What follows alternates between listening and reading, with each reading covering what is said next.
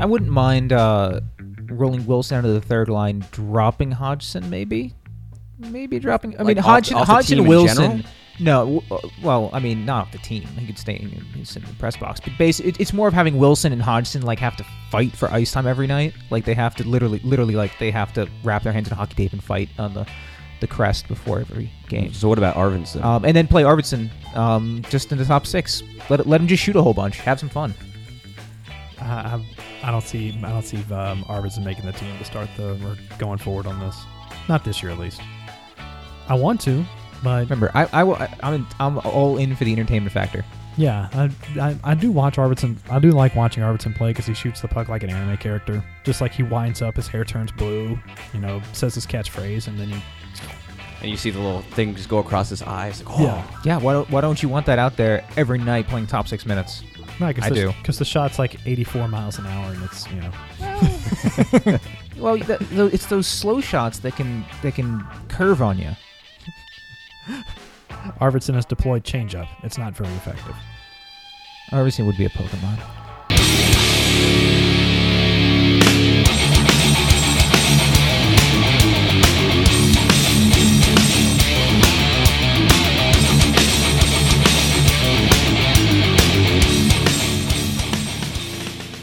And welcome into the show that's about to give you probably the most comprehensive discussion about the Nashville Predators just anywhere in town. And I can say that because I'm actually part of another show. This is the Predcast brought to you by Lions and Internet Marketing Solutions on the forecheck dot com. Chris Link thinks that's hilarious. John's keeping a good face. I'm Dan Bradley. What's up, Chris? I think you welcome, broke him. Welcome to this really good analysis show. I'm now going to crap on my show. I know you weren't. I know you weren't, but well, it, it's it's, funny. it's very that's very much more of a pregame show. This is more, it's more of like a current events, like this is about to happen. Whereas this, we're actually able to sit back and you know have a scotch and, and actually talk about it. Oh man, uh, we should make that a thing from now on. Ooh, well, we can we get some stogies? Can we smoke in your house? No, we cannot smoke in the we house. We would do that as long as John agrees not to scream into the microphone while drinking. Do you have an issue with screaming to microphones? Are you a big karaoke guy? I do karaoke from time to time. I used to sing in a heavy metal band. Oh, I didn't know that. Yeah. When I, I was, didn't that know was, that. Uh, what was the th- name of the band? So it was the worst name in the world. Uh, we were called Cryptic Reality. That's actually not terrible not for a metal bad. band. Not too bad. I mean, I, it was, could be way, way worse. Yeah, we wanted to change it about three years in. I mean, you could have been Nuclear Rabbit. Yeah. It could be Diarrhea uh, Planet. I was going to say Fury of the Esquilax. It's a rabbit with a body of a horse and a I'm head really- of a horse. I'm really disappointed that um, that the Eagles of Death Metal were the band that was involved because I always thought the Eagles of Death Metal was like one of the coolest names. I just saw ever. them actually. They played in Nashville at the uh, Cannery Ballroom in September, I think. They put on a really good show. It took them an hour to get on stage because it was the lead singer's birthday and he was so drunk that I'm probably certain that he wasn't in, even in the venue at the time that they were supposed to go mm-hmm. on stage. But they put on a hell of a show. That's that's how I want to go out. Yeah. Uh, how was your weekend? It was good. It was a busy weekend. Uh, so I was just all over doing stuff and went to Etch last night, so which was really awesome. Hmm. I have not been to Etch. They have the best, some of the best cauliflower in the entire city. It's fantastic cauliflower. I'm glad, I'm glad someone's cornered the, the, the cauliflower market no, here. Because okay, I, I said this um, I said this last, this last night as well. You could go through Nashville to restaurants and actually do a cauliflower tour. There are some fantastic cauliflower dishes in this city. Um, etch, it's it's the etch plate. I mean, they just toss the cauliflower in a little bit of truffle oil, but the sauces they serve with it, um, they have a, I think it, I can't remember. It's it's, a, it's like this uh, this cheese type sauce um, that's on top of a uh, red pepper sauce, and that's one. And they've got a a green pea. I'm probably describing the wrong thing, but this this really good green, like creamy. I mean, it, it's all about the sauces. And then Silo down in Germantown. Silo's really good. They have a fantastic cauliflower dish as well that is just incredible. But I you would, could you could just go around the city eating really really good cauliflower for a, a day. Yeah, I went to Silo for uh, my birthday uh, this oh, past yeah. year, and it was really good. It was really good. Yeah, it was completely awesome. Analysis. That's what I got. I got a oh, yeah. uh, uh, uh, Woodford Reserve. It was a double aged oak. Bourbon, yeah, and then a glass of wine, and then this awesome chicken dish. Excellent, excellent. So I'm I I like restaurants. No, no, I like restaurants I made it too. To, I finally made it out to High Garden mm-hmm. Teas and Herbs. If you're a tea person, you have to go to High Garden. Uh, I nerded out with the owner for like a good solid like half You're a tea an hour. Guy. We're oh, I'm a big, tea, I'm yeah. a big, big tea guy. But Highgarden, the prices are good. The stock is phenomenal. Did you happen to meet the Tyrells over there as well?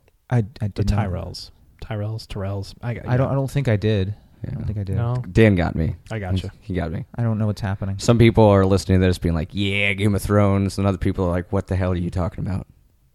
Oh, okay. But I'm just, I just had, I has, ha, I had to give a little bit of shout out to Highgarden because I've been oh, no, kind of like, but like, oh, there, will I go there? I'll, I'll make it there eventually. I went there and I was blown away. The quality, the sourcing. If you worry about things like if is something ethically sourced, they know all the farmers. They go, they, they go to some of the farms and, and, it's good stock. I used to just think that was quality. Just like a novelty thing. Like, oh, that's cool. That mean, now I'm actually legit caring about it anymore. Yeah. Just, but I, um, I, I, you know, I was a little skeptical. I'm always a little skeptical with tea shops. I'm usually disappointed, but they are legitimate, um, and, and they do a fantastic job. That, that's actually the exact opposite of the weekend that I had because I spent the weekend covering the uh, Tennessee State football finals in beautiful Cookeville, Tennessee.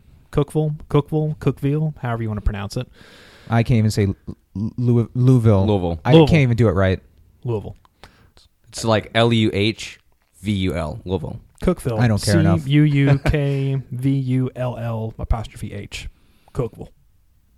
But, uh... Ding! The... I'll never get it right. Here's here's a good microcosm of my weekend is that I'm trying to pay attention to the Florida Alabama game, and I'm trying to just do, go out and do some internet so I can look at the site and make sure the game thread's posted just in case you got hit by a bus or something, John. Um, yeah, I wouldn't be able to send you a text to yeah exactly on that. So in order for me to get uh in order for me to get good Wi-Fi, I had to um I asked people at the gate like, hey, is there a coffee shop that I can walk to? Because I'm figuring I'm on a college campus full of engineering students. There's got to be like a place I can go grab coffee or something, you know, that, that has Wi-Fi. Well, the Starbucks was closed, so screwed there. They have a Starbucks in Cookeville. They have a Starbucks in the on the on the campus. I mean, oh, there's gotcha. A, there's like ten thousand college students there. Of course, there's a Starbucks, but it just happened to be closed. And there's like literally half a Chick-fil-A there. As in, it's Chick-fil-A, but it's only half the menu. So in order for me to get good Wi-Fi, I walk across campus to the hospital. And I'm sitting there in the hospital waiting room watching the television and posting stuff on the site. Because the co- the closest uh, coffee shop, I would have had to move my car and pay another ten dollars. I just didn't feel like going to another A T M. I know exactly where that coffee shop is, too. It's only like, Poets. It was probably only about like half a mile from the campus. Yeah, it was still downtown. It was in the square, I believe. Yeah, yeah that's a place it. called Poets, which... I mean, I would have had to walk there and walk back in time for the for the last game, and I just, I'd had enough by that point. Yeah, I understand. I had a decent sandwich there once. that, that, that that's great. That's all I got. That's that's my Cookeville adventure. That's, that's all I. I, I had a decent sandwich on Saturday. Yeah, I had a I decent did. sandwich on Saturday also. Or was that at Etch? Uh, no, I had, Etch. I was, it was like that was dinner. Yeah. Um, no, I went to went to went to Wild Cow for lunch, which is a uh, vegan place. Right, in East that's Nashville. in East Nashville. Yeah. Because uh, that's right across from uh, Rose Pepper. It is, and I haven't I haven't been there it's, yet. It's, been, it's it's kind of weird because um, Wild Cow, delicious. Rose Pepper, blandest Mexican food in the entire country. Thank you. The margaritas are good, but yeah, I'm with you on that. I don't know how their salsa is so good and their food is so bland. It doesn't make any sense. I've had people people have told me because I've asked, and I've had people tell me, "Oh, we try it's a, it's an authentic style." I'm like, authentically, don't season things. No, like there's so, not even salt on this. So I'm a little bit uptight with my Mexican food, obviously, and I had a bite of my roommate's burrito when he ordered from there because we do Postmates all the time because we're not too far away from that restaurant. And I took a bite, I was like, yeah, that's that's not bad. And I went there and got a burrito myself and was like, wow, this is the most like mundane thing I've ever had. Yeah, you you get a better burrito from Taco Bell. Whoa. At least it tastes better. I don't know if I'd go that far, but at least it tastes like something. That's true. No, I really mean, good burrito, it, Judge Beans. I haven't had that. It's a Texas brisket place, but they have an awesome, awesome burrito. Real quick, but as we got into sandwiches, East Nashville, I just want to say, went to Tower Deli the other day. Actually, very good. You can get a sandwich made to order. They've got like a little grocery, a little tiny grocery store with like local produce and stuff in there. Highly recommend it. You know, I feel bad about having this kind of conversation at all because our companion podcast, the uh, the Jets pod, the um, Arctic Ice Hockey podcast, the Saint Louis Game Time podcast, they spend like five to eight minutes talking about beer. So we're at least giving you stuff that everybody can go enjoy around the greater Nashville metropolitan statistical yeah. area. If I can give you one message is that even if you're not vegan or vegetarian, you can still love the food. It is so fantastic. As long as vegan food's not bland. Now, if you oh, got, like uh, Wild like, Cow is never bland. Good, because like Coco's Italian Market, like some of their, I really like their regular stuff, but their vegan stuff is just like, oh my God, oh, you're trying just, to kill me. Dan, I'll, I'll tell you, go to Wild Cow, um, get the... Uh, the sweet potato tacos. Sold. Um, or any of the sandwiches, uh, and and you'd just be happy. Um, like I, I got the Philly, which is like it's got like you would, uh, you know, like I think it was it, is it I think it had seitan on it, not tofu, um, and like vegan cheese sauce and onions, grilled onions. It was oh so good, Very so nice. so good. We've put it off long enough. Well, let's start. We, we actually there was a good game to start with. There was a good game to start I with. Want to talk about hockey? Yeah. Um, Predators end up winning against the Coyotes, uh, five to two final. They this is a, I literally just copied and pasted the notes from the Rangers game from last week. They outchanced, outshot, and just outplayed the Coyotes, and they ended up still trailing for most of the game. Did they not? They did. Yes, I mean, that's, they did. It's true. I, I, I'm with you, John. Yeah, there's just magic happened in the third period. Top line looked good. Um, something I kept a track on just of this week. Uh, two of the three even strength goals in the game, which they had two power play goals. Two of the of the three even string goals in that game came inside that high danger area. We need to find like a good buzzword for that like magical square that the Predators just have trouble getting and staying into, right in front of the goal. I, home plate. I kind of I divide up into two sections. I divide it up into the um. I mean, you could do it in a couple different ways, but you have the, the like the low low you have the low slot, mid slot, high slot. So I say the mid and, and low slot are the, the high high danger areas. And I ha- I wrote down the exact same things. Dan tracked the exact same thing. This this game felt like the epitome of like a slump buster game, but uh, what are the t- game takeaways that you guys have? Same thing. I mean, we've talked about it for a couple of weeks as whereas they just keep going out there, playing their game. Eventually, the shots that they're making are going to go in. Um, I know that there was a lot of conversation after we recorded the podcast about the Predators not going to the net enough, and I think we even mentioned it a little bit last week We're as well. We're going to mention a lot more this or, week, too. We are going to mention it a lot more this week. Oh, um, yeah. And you can, I mean, if you looked at the goals that were scored, All of them, all of them were in those high danger areas. I mean, Calle Järnkrok put a power play goal in because he was parked right in front of the goaltender. Um, Mike Ribeiro scored because he had nowhere else to go and shot it. Um, Filip Filip Forsberg did the, you know did a couple of laps around the uh, offensive zone for a little bit, walked right into the high slot and boom, fired it away. So I think that they did a really good job uh, finding those chances and actually converting on them for once, which felt like there was a huge weight off of everyone's shoulders, both the team, the coaches, and the people watching it. Yeah, and, and I mean, who would have thought that taking the puck into really high-danger areas and taking a lot of shots in those high-dangerous areas is a great way to convert shots to goals? Is some of that just Arizona's defense? Because the Arizona's defense is, I mean, they're pretty good at holding on to the puck, but they don't have a whole lot of bulldozers on that team. The guys are just going to sit in front of you and block shots and push you out of the way. No, I think that's a good point, and I think it's interesting as a comparison point as well, because the Predators also seem to struggle with that as well. So we we, we got to see in execution what the Predators can do almost against their own defense in a way, and maybe, maybe someone noticed that comparison in the Predators coaching staff and can make a correction, maybe adapt for it. We haven't seen it recently, but mm-hmm. maybe, maybe they could do it. Because case in point, because I don't want to spend a whole lot of time on that one because we got a lot to get to on this. Next game against the Panthers. The Panthers do have their share of bulldozers. I mean, you look at their defense; they got a lot of, they got some big uglies out there. Even guys like Gudbranson, who's still a really young guy. I've always liked Eric Gudbranson. He's a really good player. Uh, got a bit of a mean streak to him. They outchanced Florida, even strength, sixty-three to twenty-four in shots attempt. That's a big number, and only four of Nashville's twenty-eight even strength shots came from inside the high danger area.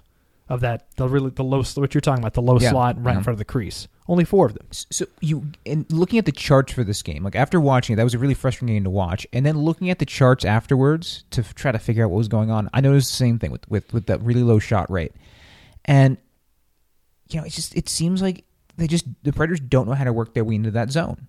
I don't I don't know if it's just because the first inclination is for the defenseman to just start pouring shots in, and at that point the puck is pinballing in all sorts of directions and the bounces aren't going in the slot, or more often than not, there's no Predators in the slot to actually pick up a rebound. But it, yeah, I mean, it really demonstrated that while Corsi and chances and shots and things are are good indicators of who's going to win a game and, and overall quality, it still matters where those shots are coming from. And that's really what the Predators demonstrated against the Florida Panthers. Yeah, I agree. I just think if you watch those games, they have a tendency to take the puck from low to high, all the time, almost every time that they can do, which is fine because we all know how mobile Nashville's defense is and how talented they are, and they're going to get a lot of goals and a lot of points from those uh, activating defensemen. But over the past couple weeks, it seems like that is the only strategy that they're relying on. It's like, we're going to take the puck into the zone, we're going to get it down low, and then we're going to get it up high so that they can shoot. But the problem with that is if you don't have anyone going into that home plate area, nothing's going to happen. The goaltender is going to see the shot one hundred percent of the time, and if there's a rebound and if it does make it through, then mm-hmm. no one's going to put in that rebound. Yeah, and the only guy who's been doing that consistently is Mike Fisher. Because you look at a lot of the guys who are in that top six, and, you know, uh, Ribeiro is not going to drive the net. He just wants to dance around the peripheral, periphery as much as possible. Filip Forsberg wants to take the puck and carry it in. He doesn't want to be in the slot to receive it. He wants to carry it in and do something. He needs to make a move. Uh, you know, Smith, again, he, he'll try to charge through, but I think that's the scourge because he tends to turn the puck over. He's not great at keeping the puck. So it's a high, that's a really, if he makes it through, he's going to score a goal, but he doesn't make it through very often. Uh, who else? I mean, I'm not going to say anything. Smith will sometimes will, will hang out around the, for rebounds, but he's not going to look for deflections though. Yeah. He, he's, yeah, he's, I think, he, I don't know why he's there. He's not a great rebound guy. Wilson, um, same. Wilson cannot score goals for any reason. This year. He just cannot seem to score goals. I won't say a single untoward or unkind thing about Järnkrok because he's looked so good in in a, in a more in an elevated role. Mm-hmm. Uh, and then I mean, so who's who's going to the slot? You have Fisher, but he's banged up now. Of the top six, and there's no one. I mean, the, you're, no one. I mean, you're starting to see. Uh, I think some of the lines we saw the other night were had. Um, oh, I forgot about James Neal. He's had, just you know shooting puck. Well, that he'll he'll hang around the net for look for rebounds, but he's not yeah. going to sit there and look for deflections. That's not right. what he's paid to do. You saw uh, Colton Sissons play more of an offensive role the other night. Mm-hmm. Um, he's a guy that'll do it. Yeah, Watson Watson can do that too, depending on who's on his line. Uh, it's it, we're saying it. I'm, I've said it now for the last uh, two mm-hmm. episodes. The most inspired and, and best hockey I've seen from this team was was from that line against Ottawa, because especially when they're on the ice with uh, Ellis and Ekholm. Just both, all three, with all three forwards just grinding around the net with their sticks on the ice, looking for that shot pass coming from uh, Ellis. And uh, since then, we haven't seen it since. It's it's really frustrating.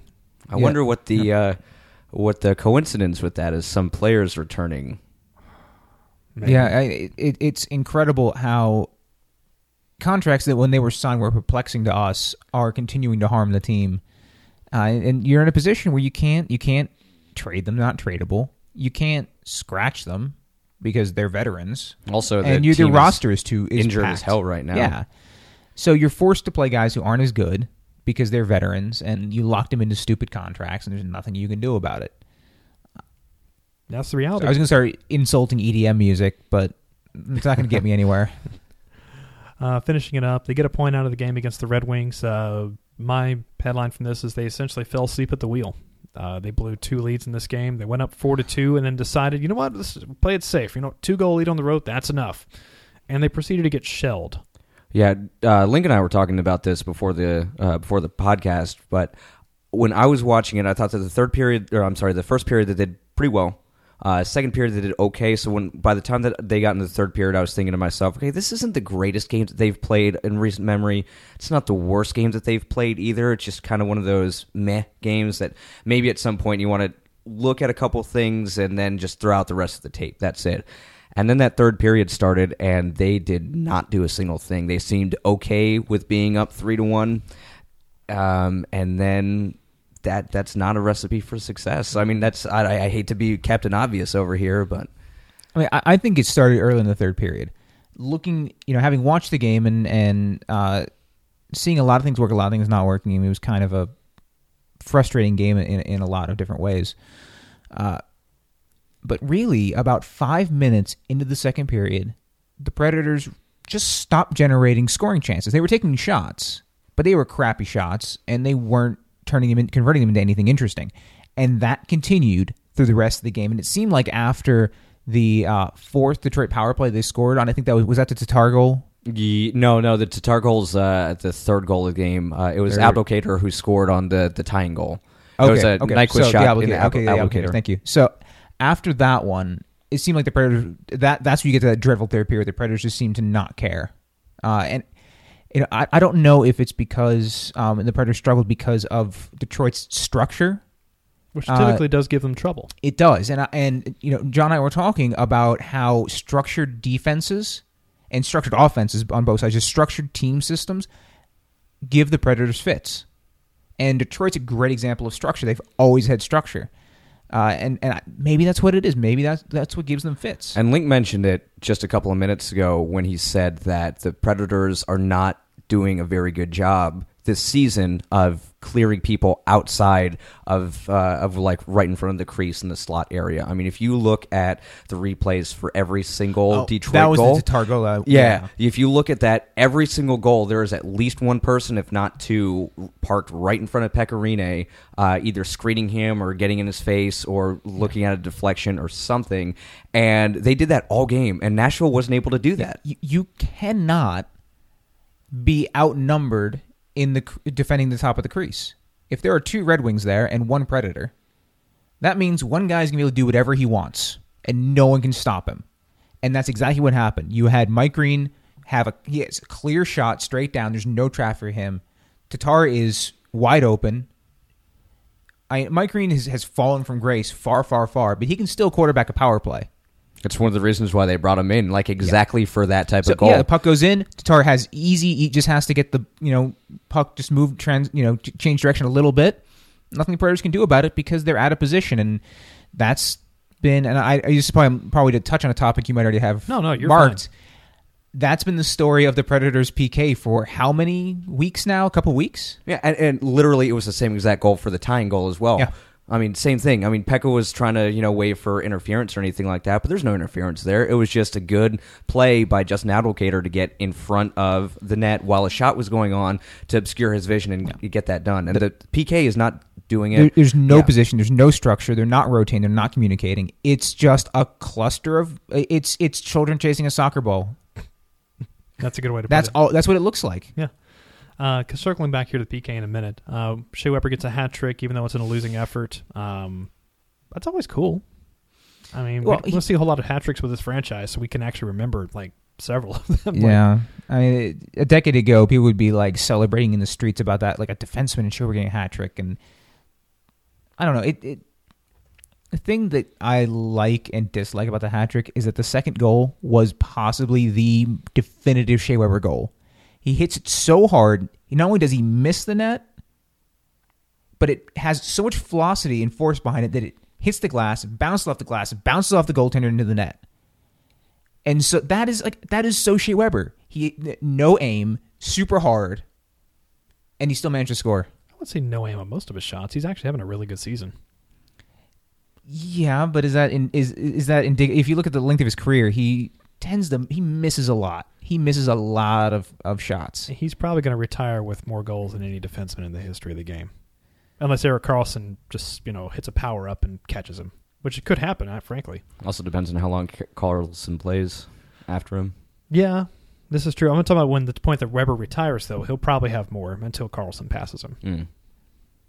Yeah. So, I mean, you're right. I mean, but you still look at Al MacInnis, and he's the same way. Al MacInnis was like Weber except like less aim. Yeah, but could could Al MacInnis defend? Al MacInnis could defend pretty well. Well, there you go. He's got one up on Shea Weber. Ooh. Okay, circling to the P K here that we just talked about. Do you know what um, what defenseman has allowing the least amount of goals per sixty minutes on the P K? Oh, I bet it's Shea Weber because I just said a mean. Yeah, thing. It's Shea Weber. So uh, so um, you know that's cool. Uh, actually, no, it's actually Ryan Ellis. Uh, Ryan Ellis is actually allowing less, but he's played far well, less yeah, P K he's played time. far less P K uh, time. Shea Weber, for all the time he's played, just giving a comparison here, is at six point six one goals allowed per sixty on the P K. Why it's sixty minutes on the P K, it's, it's kind of a wonky metric, but we're going to run Yeah, it feels it. wonky to me. Jackman, by comparison, is the worst, and that's kind of surprising because Jackman's been great everywhere else.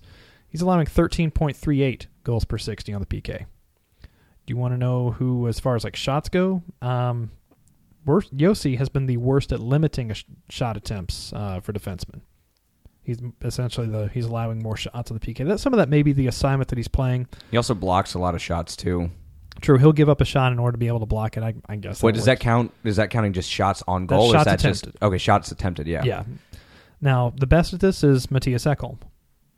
Matthias Ekholm has been great on the penalty kill. And is this um, is this just over the course of This is, of course, the entire year. You, this, this is, is including okay. when the power play, when the penalty kill was actually pretty good. Because I don't think it's fair for us to look at very small sample size. Maybe it's Rinne being tired. Maybe it's a few different things. So I, I took all that into consideration.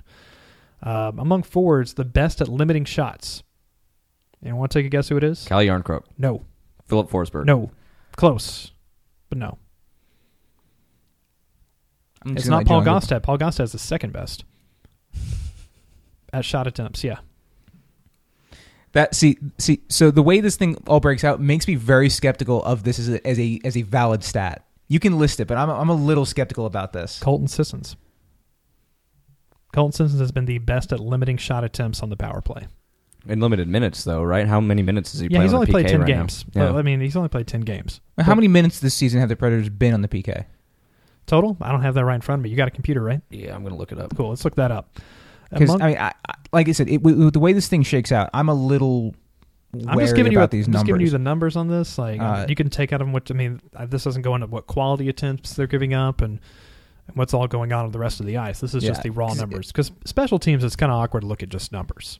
I get that. I mean, it is kind of yeah. Awkward. I mean, because you go from Gostad, who's in, in Nystrom, who are the absolute some of the weakest in terms of preventing anything. At five on five, and then somehow on the P K they become masters of the universe.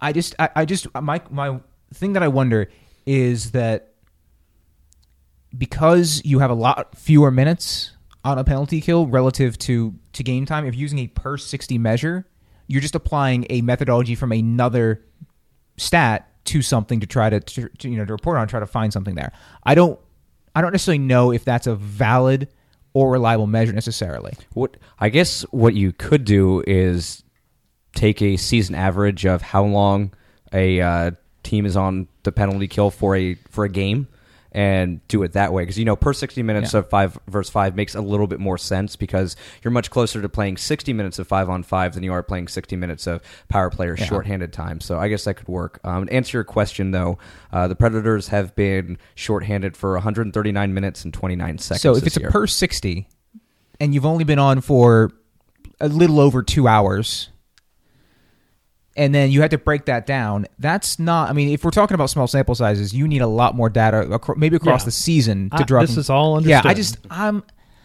like, it, the but way it shakes other, out. What other metric do we have to gauge these guys by? The number of goals given up on the penalty kill. Oh, so it's just goals? Oh. If that's I, I don't know. I'm, I'm I'm throwing something out there. Uh, I'm, I'm looking, I'm asking you for suggestions. That's what I said. I'm just throwing it out there. Okay. Like, that's maybe, maybe that, maybe that's one thing. Um, Don't take penalties. Maybe that's the other thing. I don't. The way the Predators are going right now, they shouldn't be taking penalties. I was actually looking at this before, uh, like earlier today, and the Predators are actually one of the least penalized teams in the entire National Hockey League. Um, I've actually got it put up here. They have been shorthanded a total of eighty times, which is twenty-fourth in the league, yet they have the twenty-ninth rated penalty kill right now. That's not good. No. And that's after they started the year pretty well on the penalty kill. Am, mm-hmm. I, am I correct? Yeah, they did. They were, they were both both point. Their special teams were good to start the year. And then now they're kind of they slip back into that. You know, we're just going to shell the hell out of you on five on five, and then just hope it doesn't turn into a special teams battle. Well, their power play is doing well right now. I think they're now eighth or ninth in the league in power play efficiency, but their P K has slipped dramatically. Uh, they've allowed what a power. Uh, uh, One power play goal the last couple of games. Ten games, what, I think. I heard they were something games. Like fifty-seven percent or something ridiculous like that. Or on the P K, it, it's been bad. No, it's seventy-five. Seventy-five. Uh, oh. I'm, I'm sorry, seventy-three percent. Okay, I had a little bit of dyslexia there. Yeah, but it's Swap it's not. The, yeah, mm-hmm. it's it's not good. No, it's not good. So who who are who are you pinning this on? I mean, it, how much of this is on Rinne? Is it on a particular player? On a particular uh, strategy? Who am I pinning this on? I I think it's there's a definite lack of structure in the penalty kill. Yeah, we watched a goal.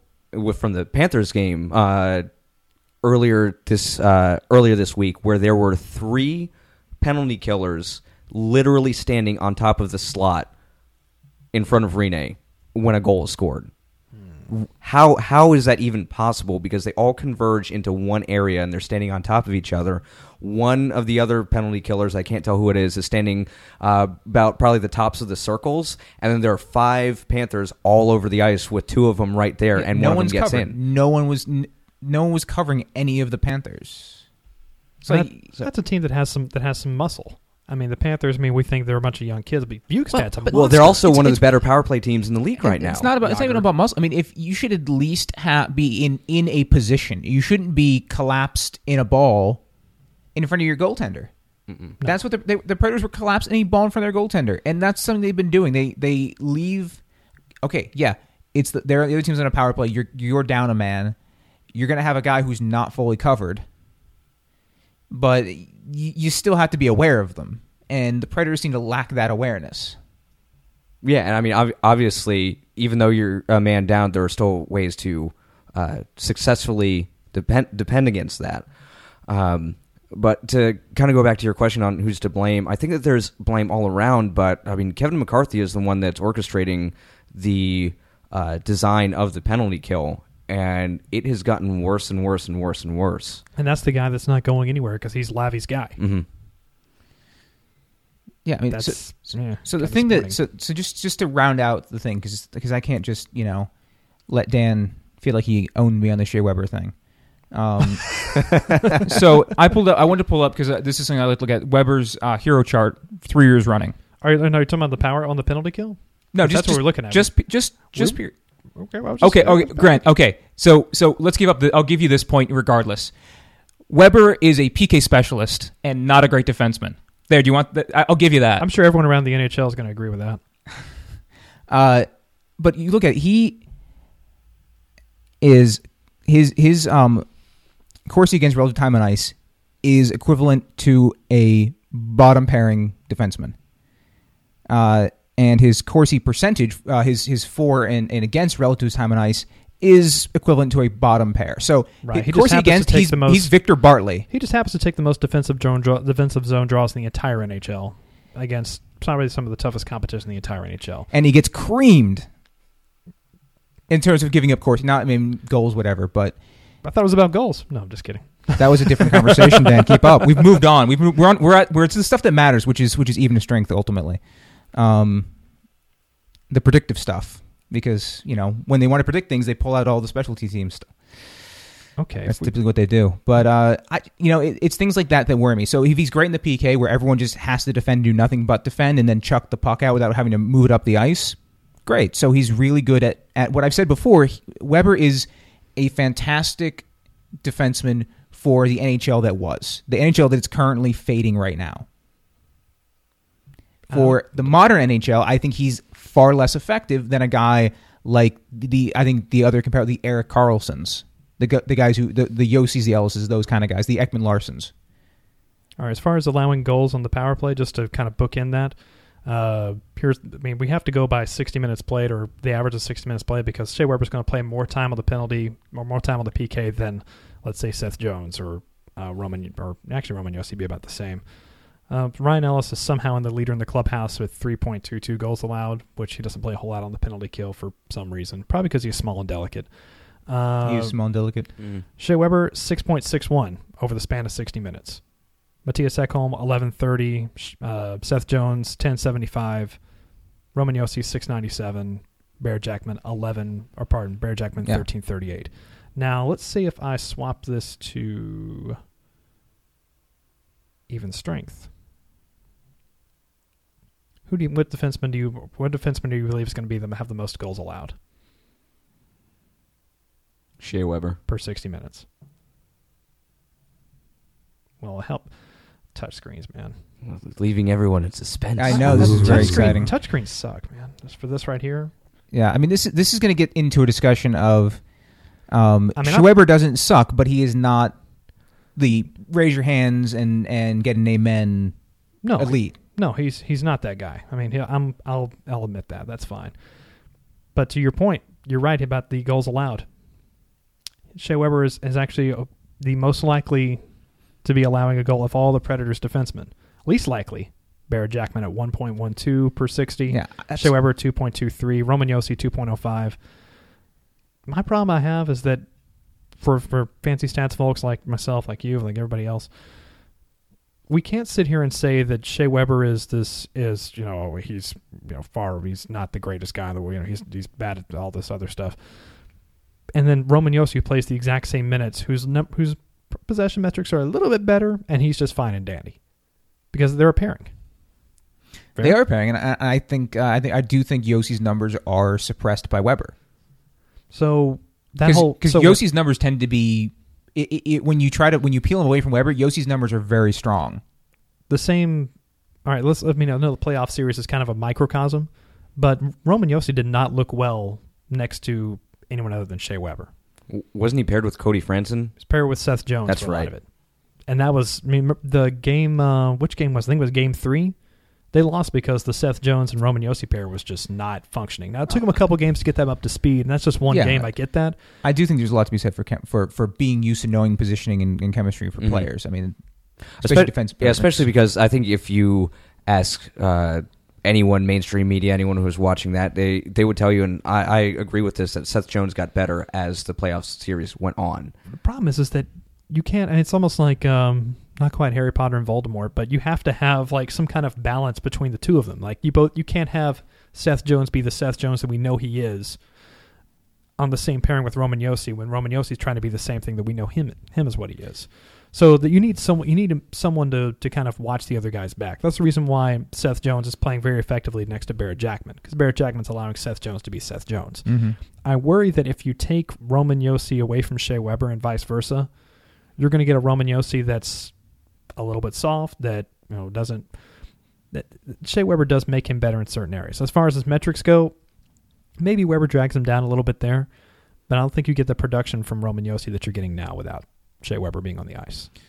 I think that I think that's a, a real possibility, and and I think um, the issue that you run into there, and and this is not going to be something disagreeing with you. I think the way that Weber plays when he's in the offensive zone negates some of that benefit, because Weber still he wants to be very active. He wants to he you know if you give him the puck, he's just going to take shots and shots and shots. Whereas Jackman, you give him the puck, he's going to be dishing it to somebody to let them take the shot. And so that means he's already thinking about covering the back and getting getting back. Weber is not really thinking about that. It's in his mind. He's a defenseman. It's you know second nature, but he's still looking for shots. He's looking for the you know the really tight scoring passes, things like that. Uh, so he's kind of he's walking the line between the Josi role and the Jackman role, if you want to make it very, very stark like that, and I and and that that that kind of decreases, I think, some of the benefit that you get from having that stay-at-home, stay-back type defenseman. Uh, and again, not to say that I, do, I think that's I think it's a good point um, that you have there, but I think so. I think the issue is he's trying to to do everything, and in that way, it. Is a little bit limiting. I think it's going to get better as time goes on too, because as he as he kind of transition, well, I don't think that he's going. He's not going to be as physically able to, but as, as far as like he realizes in his mind that he doesn't need to be that guy, mm-hmm. that he can defer to Josi, which I know he. You, we've already talked about this before in previous shows, that he does defer to Josi as far as exiting the zone and a lot of that information, a lot of that stuff. I think that once he realizes that he doesn't have to do everything, he's going to be a better player. I, I think he's going he's going to be a different player. Well, he can do everything Barrett Jackman can do, can he not? Is there anyone doubting that Shea Weber can be Barrett Jackman except with that shot? I th- I think um, Weber, you know, and this may come from as his body slows down a little bit, he isn't, he isn't skating as much. Uh, he may have he may adjust and and do the and get better at positioning, because I think Jackman's a little bit better defensive zone positioning than Weber is. Uh, you know, you, you, I think the best example of, of an elite defenseman. Um, who's somewhat equivalent to Shea Weber in terms of play style size, is like a Chris Pronger type. And the, what made Pronger so effective was he was a master of not skating. That's, he that's was always, as far as like being in the right place at the right Prong, time. Yeah, people ask like, how was Pronger so? You know, he was always in the right spot, and, and that, that's that's the difference. I think Jackman has a Jackman doesn't have that Pronger level positioning, but I think his defensive positioning is maybe better than Weber's, only because he's not skating as much. Not because he's like a smarter hockey player, he knows his job better, but he's not have he's not he's just he gets to where he's supposed to be, and he just sort of stays there, whereas Weber is more active. And Shea Weber for years and years and years has been like the guy to do everything for the team as Score far as the defense. Goals. Yeah, exactly. So, um, I mean, to your point, I, I would agree with you, whereas as soon as he realizes that he doesn't have to be that guy anymore, and I think we're already seeing that now, um, then maybe he won't take as many chances or go for those big hits or do those type of things that put him out of position and lead to um, odd man rushes, because good God, there were so many odd man rushes in the Detroit game. Yeah, and that's a team that's going to play for it too. So before we go to the break, um, actually, do I have a lot of time to get to this still? We're going to spend a lot of extra time with it. We'll just kick that back a little bit. We're our own bosses here anyways. Um, got a lot of questions. We put it out today twice, and uh, we'll, we'll give you a grade afterwards. So put it out on Twitter. Uh, looking for your questions for this episode. Let's see here. Yeah, the Titans won at home. Yeah, great. All right, Frank Marco writes in. This latest bad stretch is based on fifty percent bad luck and fifty percent poor play. Agree or disagree? I think I'd agree with that. Yeah, I mean, I think that's, as as far as just kind of a a, a throwaway thing to, to describe it, I think that works really well. Uh, not to not to insult his phrasing, uh, but I think that works, though. Yeah, and because I'm still of the mind that the Predators were much better than they are leading on to be. Um, I uh, I don't think that they're going to win the Central Division, but I mean they're firmly in a wild card spot right now. I mean I think that you know I think that they could get one of the division spots. I think that they could absolutely be a wild card team, um, and maybe we can get into this a little bit later. But still, looking at their underlying metrics, they're still killing it as far as what a good team should do. Yeah. But we see on the ice that there is definitely something lacking. And, and where they're hitting right now, uh, I, I'm still poking around with the expected goals stat, trying to understand a little bit better. And, and and where they are is is they're not scoring as many goals as you would expect based on their offensive performance, and they're giving up more goals than you would expect based on the defensive performance. So that's you want to say that that's going to, to normalize. And if it does, the Predators are going to be one of the most high, the highest scoring teams in the league, at least as far as consistency. Uh, so I, that's that fifty percent bad luck. The fifty percent bad play, I, I think, really comes down to how unstructured that P K has been. We've covered that, I think, ad nauseum at this point. Yeah.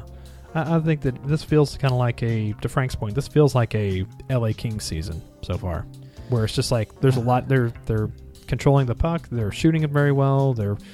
They're just having some weird stuff going against them, and knowing that it'll probably, as long as they stay the course, the stuff will normalize when it gets closer to the year, but they know that they're a flawed team right now. Yeah, and it could be a lot worse considering the division that they're in. Yeah. It could be a lot worse. I just I just hope that uh, the Predators don't go out and, and have like a panic trade or something near the deadline. We're going to cover that later. Of course we are. Oh, yeah. Fun with index cards. James Nickerson writes in... Here's one. What value does Seth Jones provide this team right now? I think he means this in kind of a derogatory way, and I pardon if he doesn't, but Seth Jones and Barrett Jackman is not the reason why this team has been in a... No, they're a fantastic third pairing. No, as far as like what, what trade value he may offer, we're going to cover that a little bit later on. Um, but having said that, there's a lot to like about what Seth Jones is doing this year. Even though he's not, he not be having the, quote, Victor Hedman breakout year, um, Jones is being asked to be essentially... As good as the Ellis and Ekholm pairing's been, it's the Jones and Jackman pairing that's officially now the second pairing on the team. And as far as the minutes they're playing, who they're playing against, and that's a credit to Seth Jones and his maturity and his development. Hmm. Yeah, I mean, over the course of the past, he's developed a lot over the last couple of years. Uh, he really worked his way up.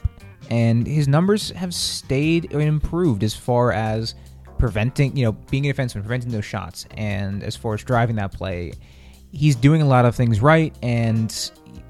You know, people don't talk enough about how quickly he stepped in the N H L. Yeah, and that, uh, yeah, I, I'm yeah. sorry, I don't mean to interrupt, but that was one of the biggest things too when people were saying uh, last year and the year before that, like, "Oh, Seth Jones sucks. So he's not a great defenseman." He's, he was nineteen years old when he started yeah. in the N H L. No one well, usually he, does that. Well, he didn't play in Milwaukee, right? He didn't play in Milwaukee. No, no he went. Yeah. He went straight from. I mean, Shea Weber played in Milwaukee. Yeah, uh, Suter well, played in Milwaukee. Sue played in Milwaukee, and you also played Milwaukee. The way that the juniors went out, he would have had to go back to juniors and burn a year there, or else step into the league. And they wanted to step him into the league now, and he did and good. He exactly, and he's going to have those moments where he turns the puck over, he's not in good positioning, or does something you know boneheaded. But I think we're seeing that those are fewer and further between nowadays, where yeah. he's being a very solid defenseman for what he's being asked to do, and at only twenty-one years old. Yeah, when he's when he's twenty-three, twenty-four, we'll talk about what, you know, we can maybe be derogatory about his value if he's not playing well, but at the rate he's developing, he'll be he'll it won't be a conversation. We'll wind this a little bit with Aaron Ekblad, because Aaron Ekblad was still able to step right in, and he was fine. Inhuman. Yeah. It, is it, some of that is just Aaron Ekblad isn't asked to do as much as Seth Jones, because if we look at how Ek, who Ekblad plays with, and he's playing a lot, of, he does play, quote, protected minutes, but he's not completely sheltered. Ekblad plays primarily, I believe, with Willie Mitchell. And Willie Mitchell's... He was a, playing with uh, Brian Campbell last year. Brian Campbell last year. Now he's with Mitchell, I believe. Anyway, but Florida's done a really good job of getting, like, kind of your gritty, older, stay-at-home defenseman who's, as we talked about earlier, good with positioning. Guys like Mitchell, Campbell. Campbell's somehow paid just as much as Shea Weber is. That's a whole other matter as far as cap hit goes. um, gotta love those Stan Bowman contracts. Um, so is the comparison between Jones and Ekblad, is that fair or is that unfair? I don't necessarily... I mean, I didn't watch enough Florida Panthers last season, like, consistently to to really, you know, look at as much as I watched the Predators.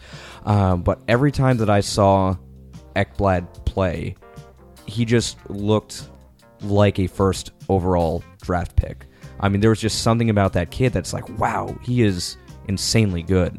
And I know Jones was supposed to go first overall until he fell down to fourth and everything like that, but, you know, the talent in drafts ebbs and flows all the time, and I think that Ekblad is just one of those special cases where between the situation that he was in and the talent that he has, it just, you know, it bloomed perfectly.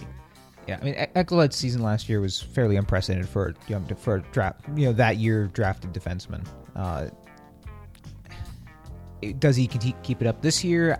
I don't know. I mean, it's it's the Florida Panthers. They're kind of... I love the Panthers. I want to love them too, but I they love them so bad. They just they're just sort of there, and they're like you feel like they should be better than they are. At the same time, you feel like they're as bad as they are, and it's this weird contradiction that seems to be the way South Florida's going to play hockey.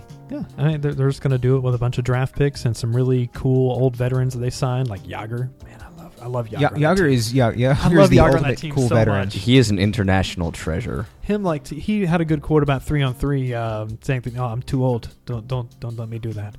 Speaking of three on three, Virgil Trucks writes in, "Why are the Preds a bad three on three team? Uh, seven overtime games, zero goals, four losses." Do they even practice three on three? They look completely disorganized. Well, they certainly don't seem to practice their three on three line changes. No, they don't. They, I think, I mean, whenever we see them on three on three, they'll just roll the same three guys out there to start and hope it ends quickly, and then after that, I don't know. It never does, though, and if it's nope. ending quickly, it's going to be in the back of their own net. Yeah, yeah. I don't know, because like I've heard so many people say, "Man, yeah, three on three sucks. It's so boring, whatever."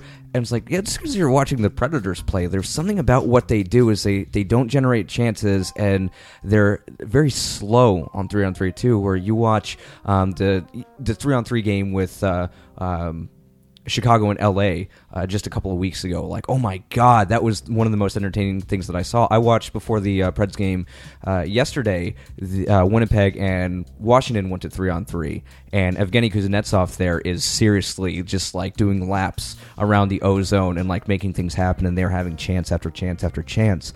The Predators don't do that, and I don't know if it's because they're just too stagnant and they're waiting for that perfect opportunity to go before that they um, before they shoot, which makes sense because if you miss the net, then you're it's starting a breakout for the other team, and it's going to end badly.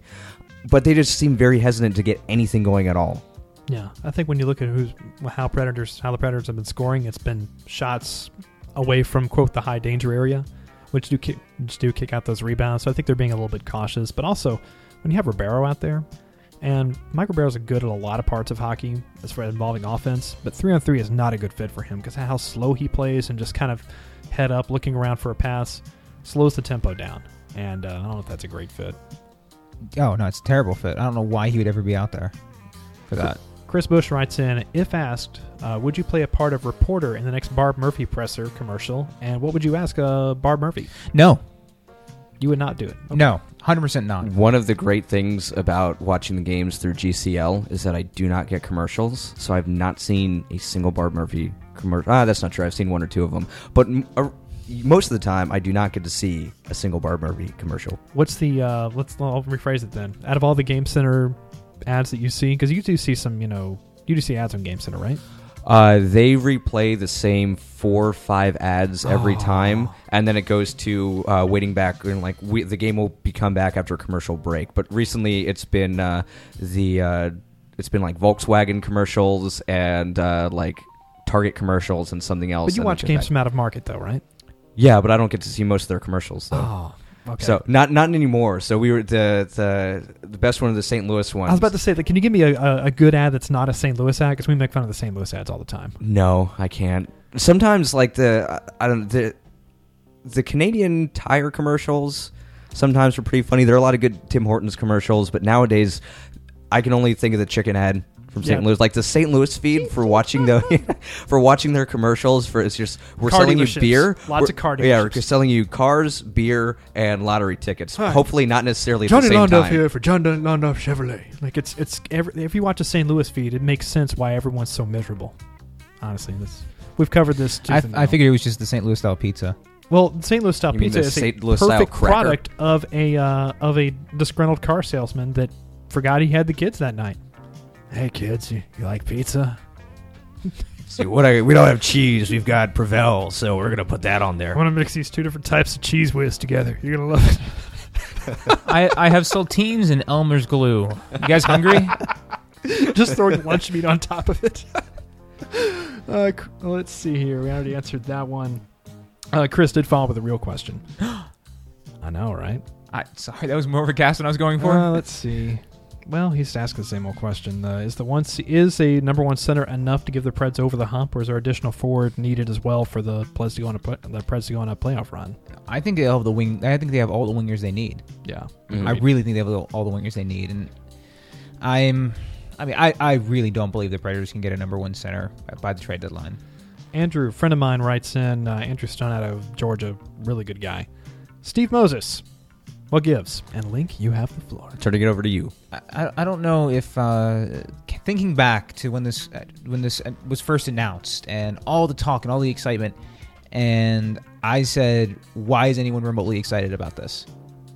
This is a guy who underperformed throughout his entire North American hockey career, goes over to Europe, does fine, earns his keep, does a good job, contributes, has one incredible season in the K H L. This is this is the year that uh, Jokerit leaves the uh, the S M Liga, if I even said that really correctly, I'd be so proud of myself, and joins the K H L. He has an unprecedented season, gets signed to a contract in the N H L, comes here, doesn't make the team, gets sent to, to the H L, doesn't do much.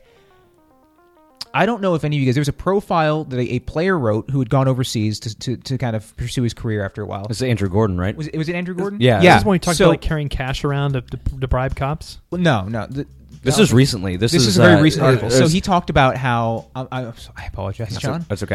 Uh, the gist of it was that you like he had to know there was a time to go overseas, and, and going overseas meant he could have a career. Like he could really have a, a proper career, make good money. Uh, he talked about how you know the money he makes isn't taxed. If if he signed, if they're going to say we're going to pay you seventy thousand dollars, you get paid seventy thousand dollars. You're given a phone, you're given a, hotel, a, a apartment to stay in. You just have to play hockey. And, you know, that's what uh, Steve Moses did originally. He went over there because he did not have any prospects in North America. He went over there, started a career, had a good career, had three, two solid seasons, and then a ridiculous, unprecedented season. People who look at advanced stats seem to have just been like, I don't care about things that make sense anymore because he scored all these goals and set records and it didn't matter. And he came to North America. His game, which didn't work when he played in all sorts of junior and college and all these things where he never really clicked in, in North America. He did he did well enough. And once again, surprise, surprise, it didn't click for North America. He's smaller size, smaller ice, things that benefit the European game are all of his assets, and they just don't work. They didn't really work in North America. He doesn't have that high, high skill skill ceiling that some of the smaller players who have been successful in the N H L have. So the best thing for him to do, and the second he was sent down to the A H L, I, I thought it was going to happen. And when they announced that his rights had been traded to the K H L, everyone's like, or to, to S K A, everyone's like, oh, that doesn't mean anything. I'm like, yeah, it means something. It means he's negotiating a contract with S K A to go back over to K, the K H L. And then they announced he's going to go back to the K H L. No surprise. He's going to go back there. He's going to have a career. He's going to get paid good money because at least S K A play, pays their players, unlike half of the K H L. Uh, and he'll probably be a lot happier.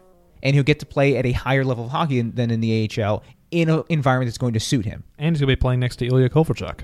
Yeah. Which is going to maybe further that. inflate his numbers. Uh, but no, it, it sort of what happened is really what I expected to happen. And if he, he was even on pace to fall below, I think, the ceiling that I had set for him, which was like thirty points. When when you when Cody Bass gets called up ahead of you, That's bad. That's bad. Yeah, I mean, it was... Well, also, I think Cody Bass was called up after the uh, S K A transfer news came out.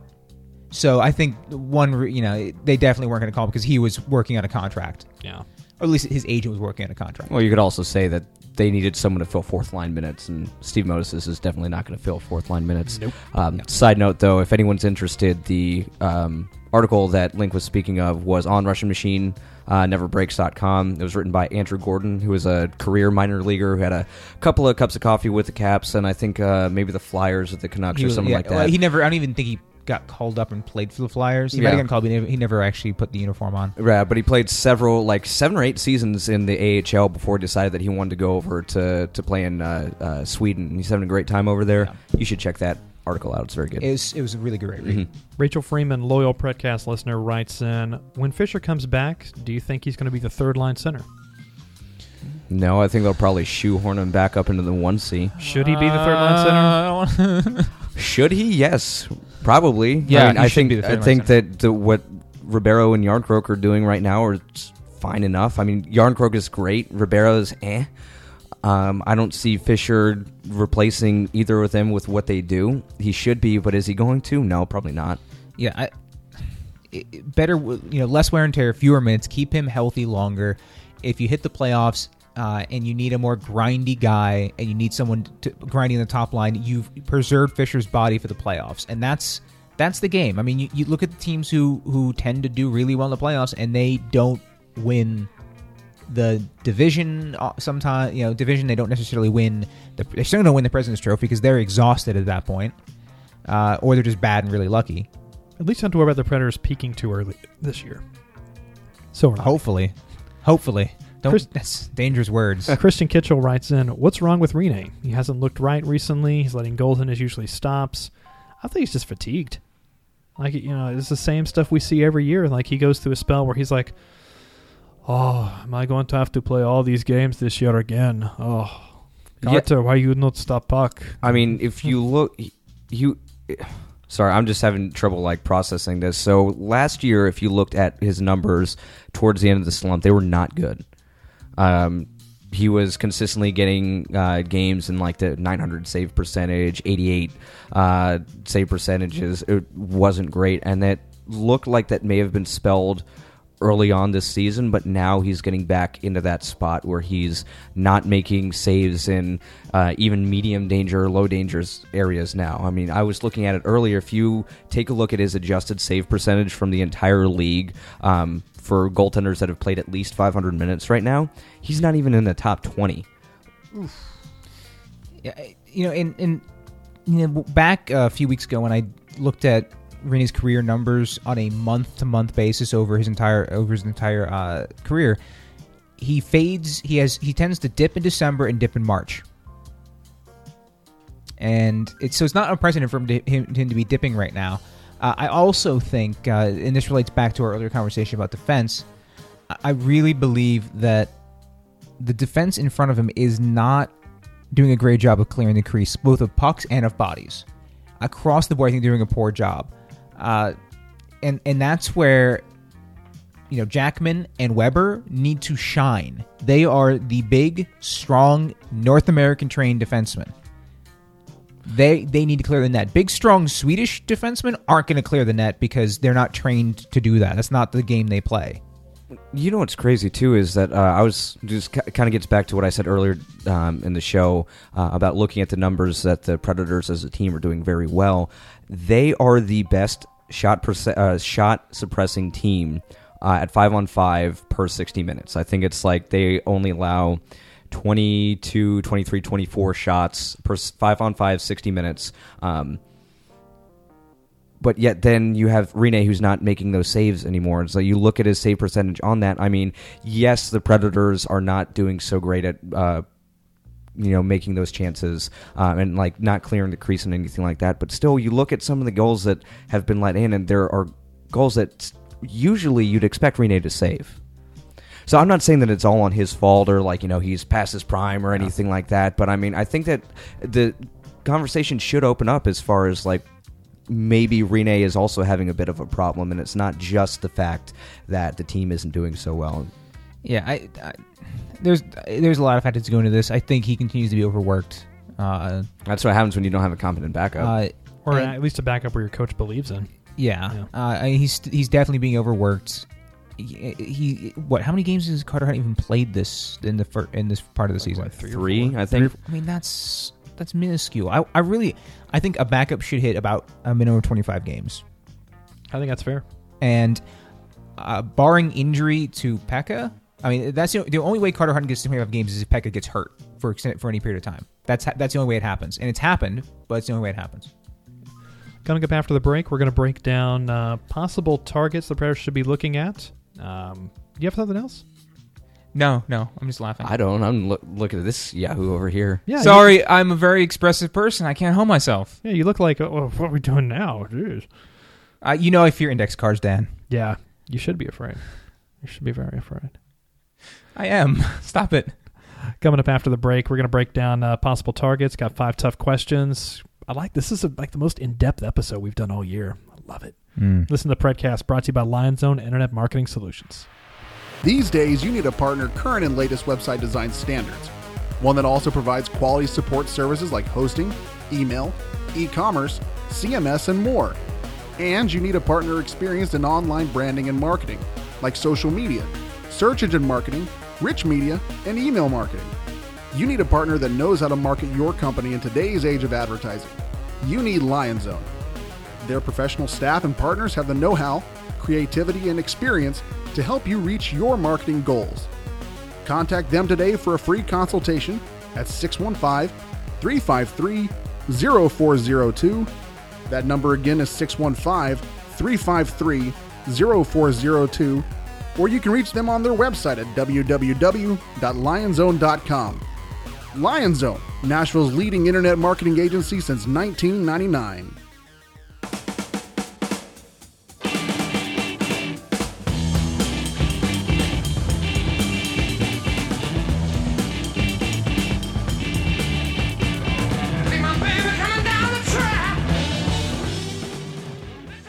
Welcome back in. Uh, article surfaced from uh, the Nashville Post written by David Beauclair uh, addressing some of the uh, the rumor mongers like ourselves about uh, the future of Seth Jones and possibly being dangled for a trade.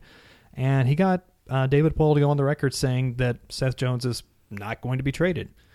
And that's fine. I understand it. Seth Jones, really good young player, probably better than anything, probably has the trajectory to be the best defenseman in Nashville's history. I'm I'm fine with that. He's built for tomorrow's N H L. I'm completely okay with not trading Seth Jones. Yep. I'm also not okay with the roster as is. And I don't think either of you guys are right now either. No. As far as like knowing the obvious holes. Mm-hmm. So with that in mind, uh, today's Fun with Index Cards, uh, which if you're not familiar with the show, I usually, it's, this is where we go super low tech and I whip out some index cards with information, some sticky notes and information. So the visual that we're going to create with this is that I have in my hand index cards of players that the Predators should look to target in some form or fashion. Some are going to be rentals. Some are going to be good young players they can acquire. And I have sticky notes denoting possible trade pieces. I have listed Kevin Fiala, Vladislav Kamenev, or Kamenev, however you want to pronounce his name this week, Pontus Åberg, and actually note it, I did actually, even though I have typos elsewhere, I have the little circle thing over the letter A in Åberg. It's not Åberg, it's Åberg. Jussi Saros, Viktor Arvidsson, Colton Sissons, Austin Watson, Miikka Salomäki, Colin Wilson, Calle Järnkrok, and Ryan Ellis listed here, as well as their entire draft selection for the upcoming year. The goal of this challenge is we're going to figure out how much do you believe it would cost to acquire the player listed on the index card. Up first is probably the most, the uh, the least likely of all of them. Yeah, the one I want the most. Matt Duchene. Tail of the tape with Matt Duchene. He's twenty-four years old. He's signed through twenty nineteen, after which he'll be an unrestricted free agent. The last three years, Matt Duchene has provided two point three nine points per sixty during even strength time and a positive shot attempt ratio relative to his team of zero point nine percent. So of the pieces listed here, what do you believe it would cost to acquire one Matt Duchene? I personally don't think that they can acquire anything with what's right there. You think it would take someone like a Seth Jones to straight up for Matt Duchene? Mm-hmm. Maybe I, not straight up, but I mean, considering the what Colorado needs, And it's in the division, which I that's, don't. That's the that's big the thing, thing for me is, yeah. is I don't think I don't think it's a matter of can the Predators afford to trade for him. I think it's that I don't think Sakic is going to trade an elite number one center who's affordable to, to who's affordable to their a rival team who's fighting for the same playoff spot, because all you've achieved is you've made Nashville Predators a very very strong team with the one asset they've always been missing, and you're going to get a pretty good defenseman pa- and, and then a package back. Yeah, a team's going to give you depth, but you're just giving up a number one center. I think the teams are. I think teams in the West are especially afraid of giving Nashville that piece because they know what, what Nashville has elsewhere, and this is the one thing they're missing. So Matt Duchene's pretty much a non-starter with with a package yeah, that does not consist of Seth. Yeah, Jones. I, I think you. Well, I don't even think a Seth Jones package makes it happen. I just think Sakic does not make it that trade within the division. Yeah, which sucks because I think Matt Duchene would do awesome things here. Absolutely. He's used to doing it by himself, too, so give him next to Forsberg and Neil. Ooh. Up next, save that one for later. Save Ooh. that one for later. Probably the second best player of the list here. One, Ryan Nugent-Hopkins. No. Ryan Nugent-Hopkins is tail of the tape with him, twenty-two years old. He's signed through twenty twenty-one, after which he'll be an unrestricted free agent.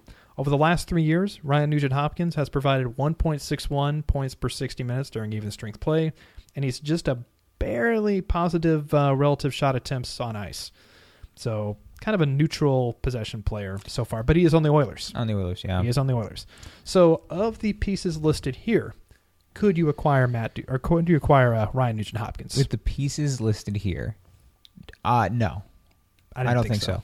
so. Um, you know, we're, we're looking at a team run by uh, Peter Chiarelli, and he doesn't like quote-unquote soft players.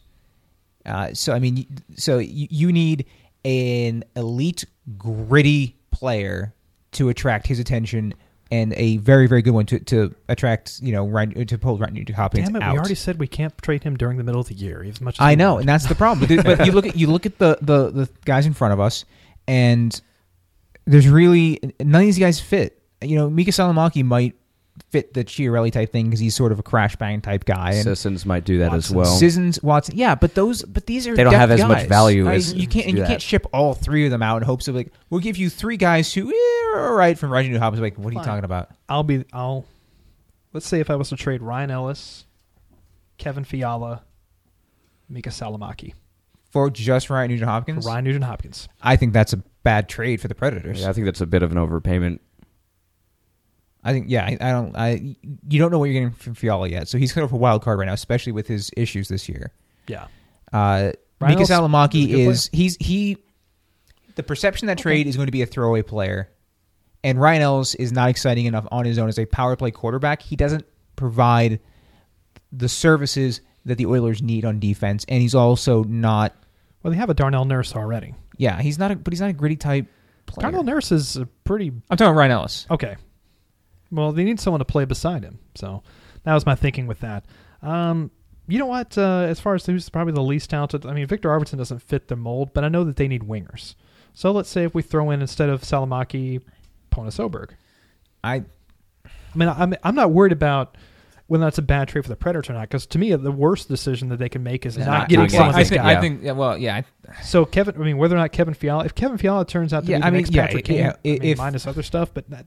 That's not that's inconsequential because you're getting a twenty-two-year-old. If, if Chiarelli will take Fiala, Åberg, and Ryan Ellis or Ryan Nugent-Hopkins, yeah, thumbs up. Let's do that right away. Hell, if he'll take Salomäki I, with that too, that's fine. Yeah, I, I just don't. I mean, well, I think the Salomäki. I don't know. It's just I, I think it's going to take more to, to pry Nugent-Hopkins out of uh, out of uh, out of the place where the Oilers play. You know, Edmonton. There well, we go. Yeah, despite Edmonton. despite the fact that there are rumors Hoff. around him constantly, because I mean, Ryan Nugent-Hopkins isn't one of those, you know, gritty, you know, players that Chiarelli loves. Yeah, Chiarelli loves to make stupid trades, so I mean, it might be there, but I, I, I maybe we we might end up.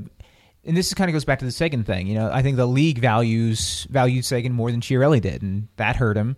So maybe we value Ryan Nugent-Hopkins more than he does, and, and that's the disconnect. Mm-hmm. It's hard to get into his head with some of the weird things he's done. Right. So from a Predator standpoint, you would not pull the trigger on Ryan Ellis, Kevin Fiala, and any piece over here that's not Vladislav Kamenev, Kamenev, Kamenev. Would I not pull of, the trigger on it? Yeah. I, I mean, I wouldn't not do it. I just think that might be a little bit of an overpayment for them.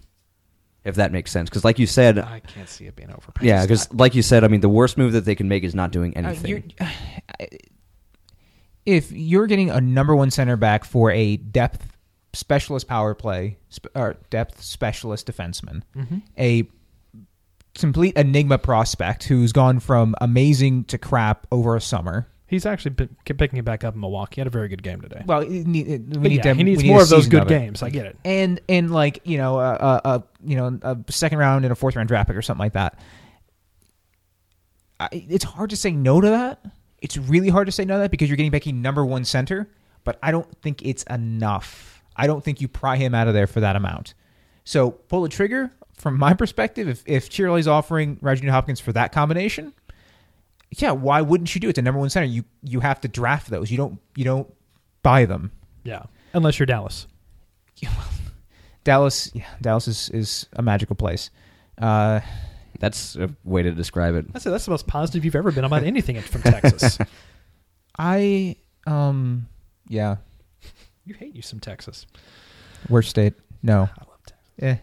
Texas and Florida. What's up? Al- uh, Alabama's not great. Better barbecue. Next is... I thought you like white barbecue, I guess. Yeah, that's Alabama. I know. I don't like white barbecue. Ryan Johansson. Tail the tape with Ryan Johansson. twenty-three years old. He signed through twenty seventeen. Afterwards, he's going to be a restricted free agent, so you still have a contract negotiation on the horizon with Ryan, with Rijo. Three years. The last three years, he's a uh, one point nine oh production over sixty. Um, his Corsi is ac- or shot attempts is actually negative slightly, zero point two percent, so... Not a great possession player, but it's Columbus. Who's had some tragically bad couples. Last couple seasons been tragically That's bad. That's a tragically bad line mates yeah. until the magic rise of Nick Foligno.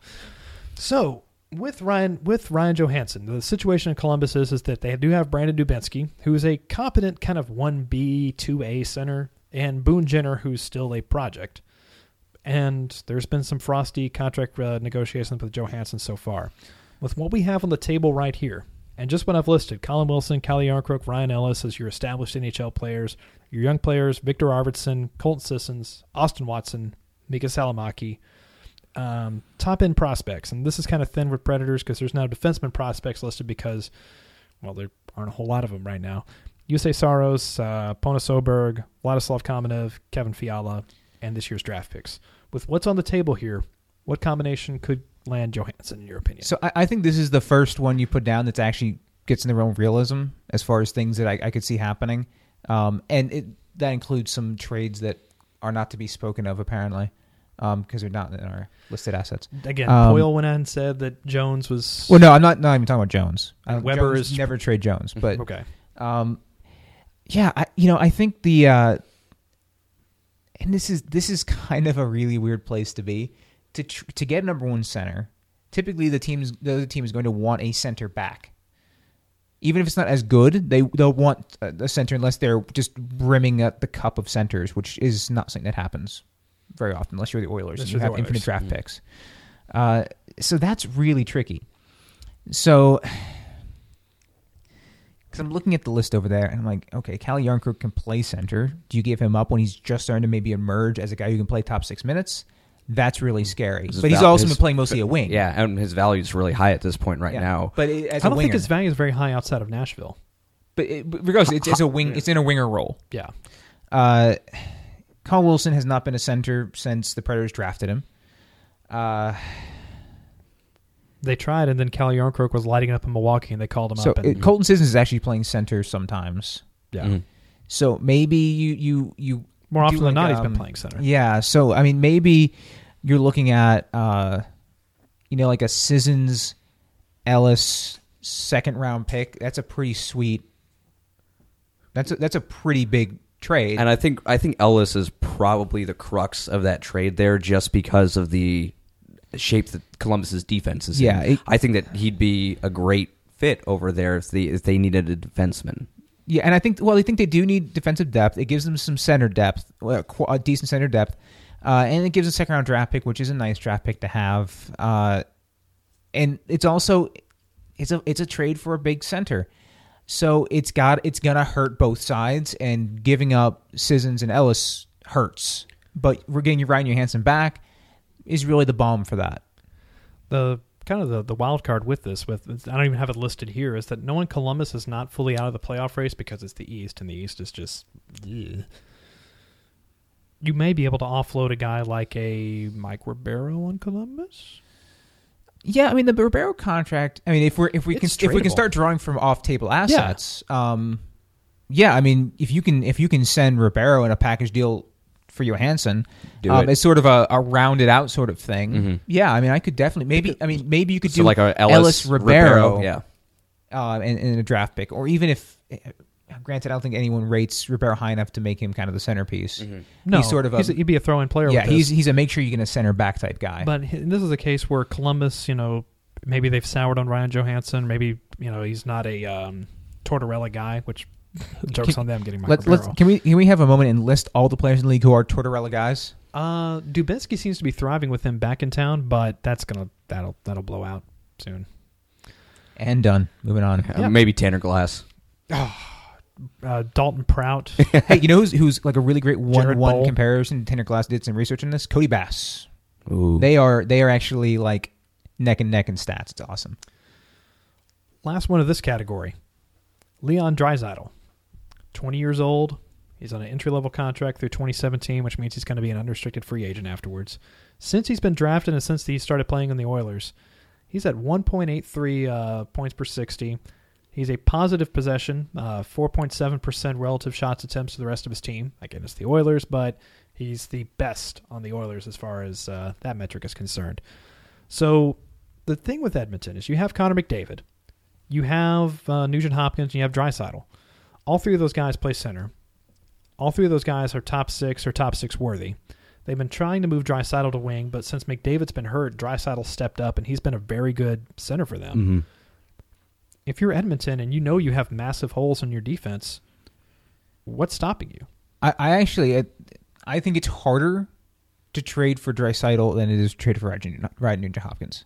Ooh, I do think I do think so because with as as young as Draisaitl is and as how much he's stepped up and how much you know Ryan Nugent-Hopkins is not entirely comfortable. He's un, I would call him in in the words of European soccer, he appears to be unsettled. His form isn't great. His yeah, his form isn't great, exactly.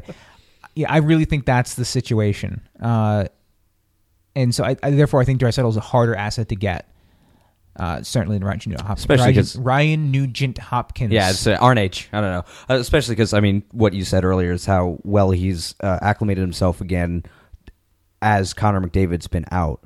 Uh, he... was up for last year and did okay. Uh, that was more of a developmental problem with the Orioles. Uh, Orioles? Uh, Oilers. Uh, big surprise there. Fun. Yeah. Um,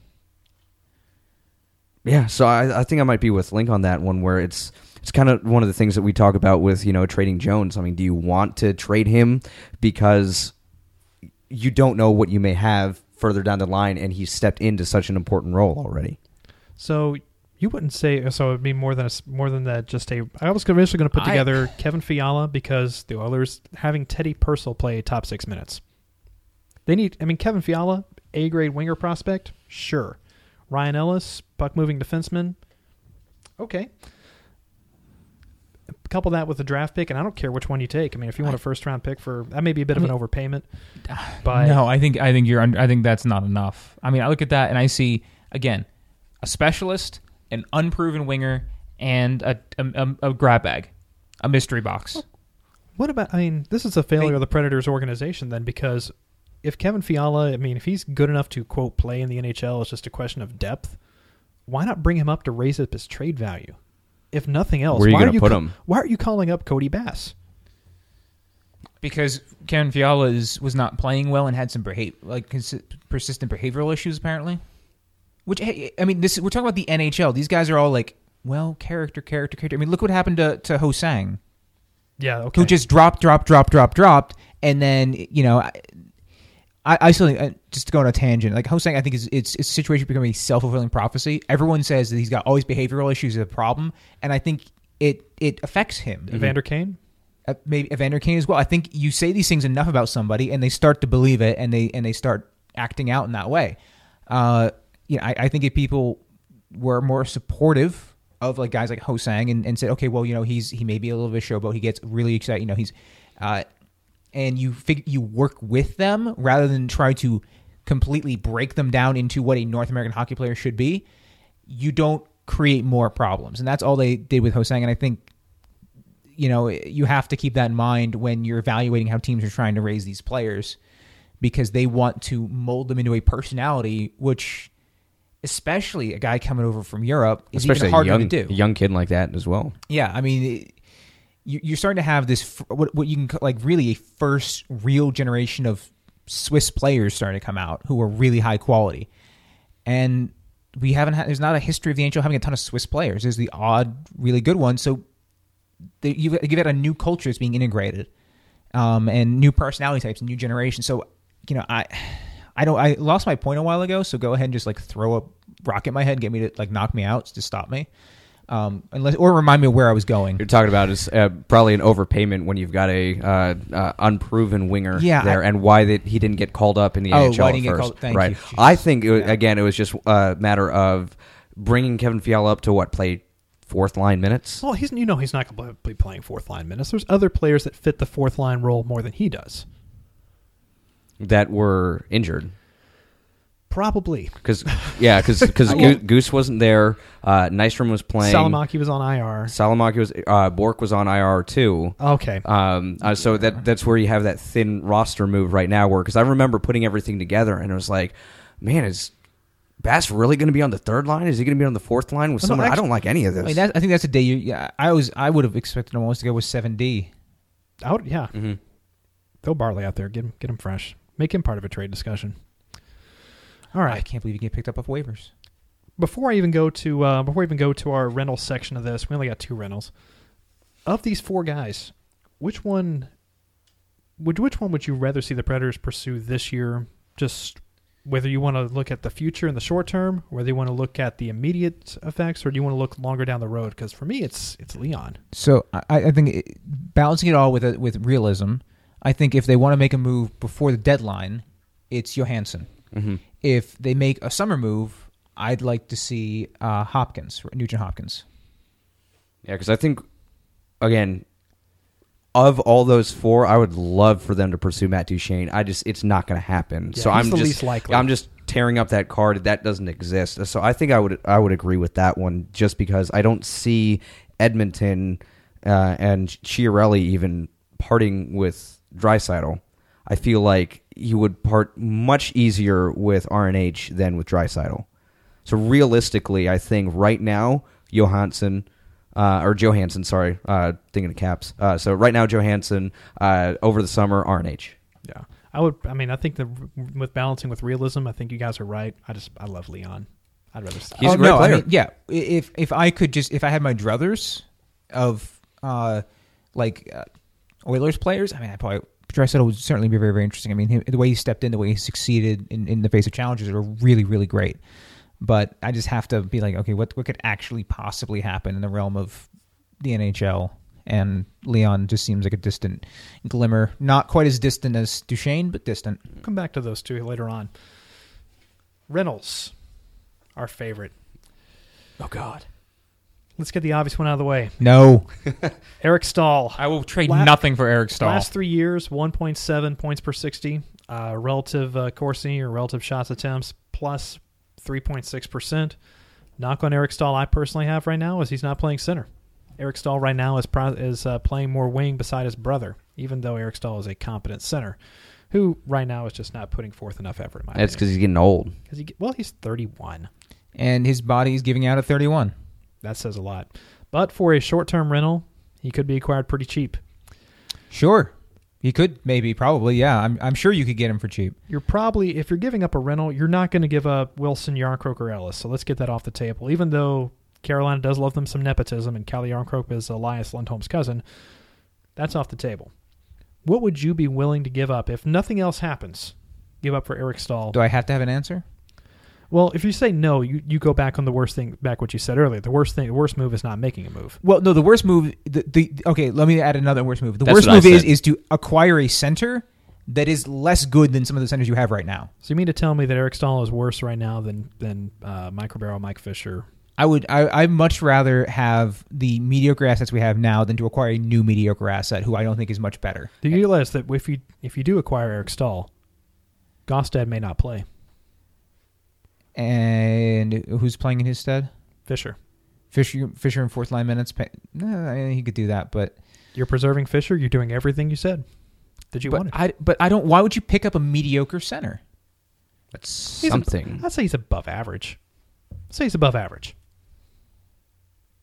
The, the thing, Great. The, I mean, you my, can say it all you want. He's mediocre. My my problem with this trade and this idea is not even about giving up assets for uh, past his prime center. It's the fact that, okay, so ev- if you do do this, you give up assets for it, you are in the same exact boat That's next time. Right. Whether or not he re-signs. If he re-signs, cool, great. He's probably going to cost more than he should, and he's also going to be deteriorating like we're seeing right now with Ribeiro and with Fisher. If he doesn't, then you just traded assets for nothing, and you still had to find a number one center. Correct. This is all correct. But if they do nothing else, they need to at least add something at the top of the lineup, do they not?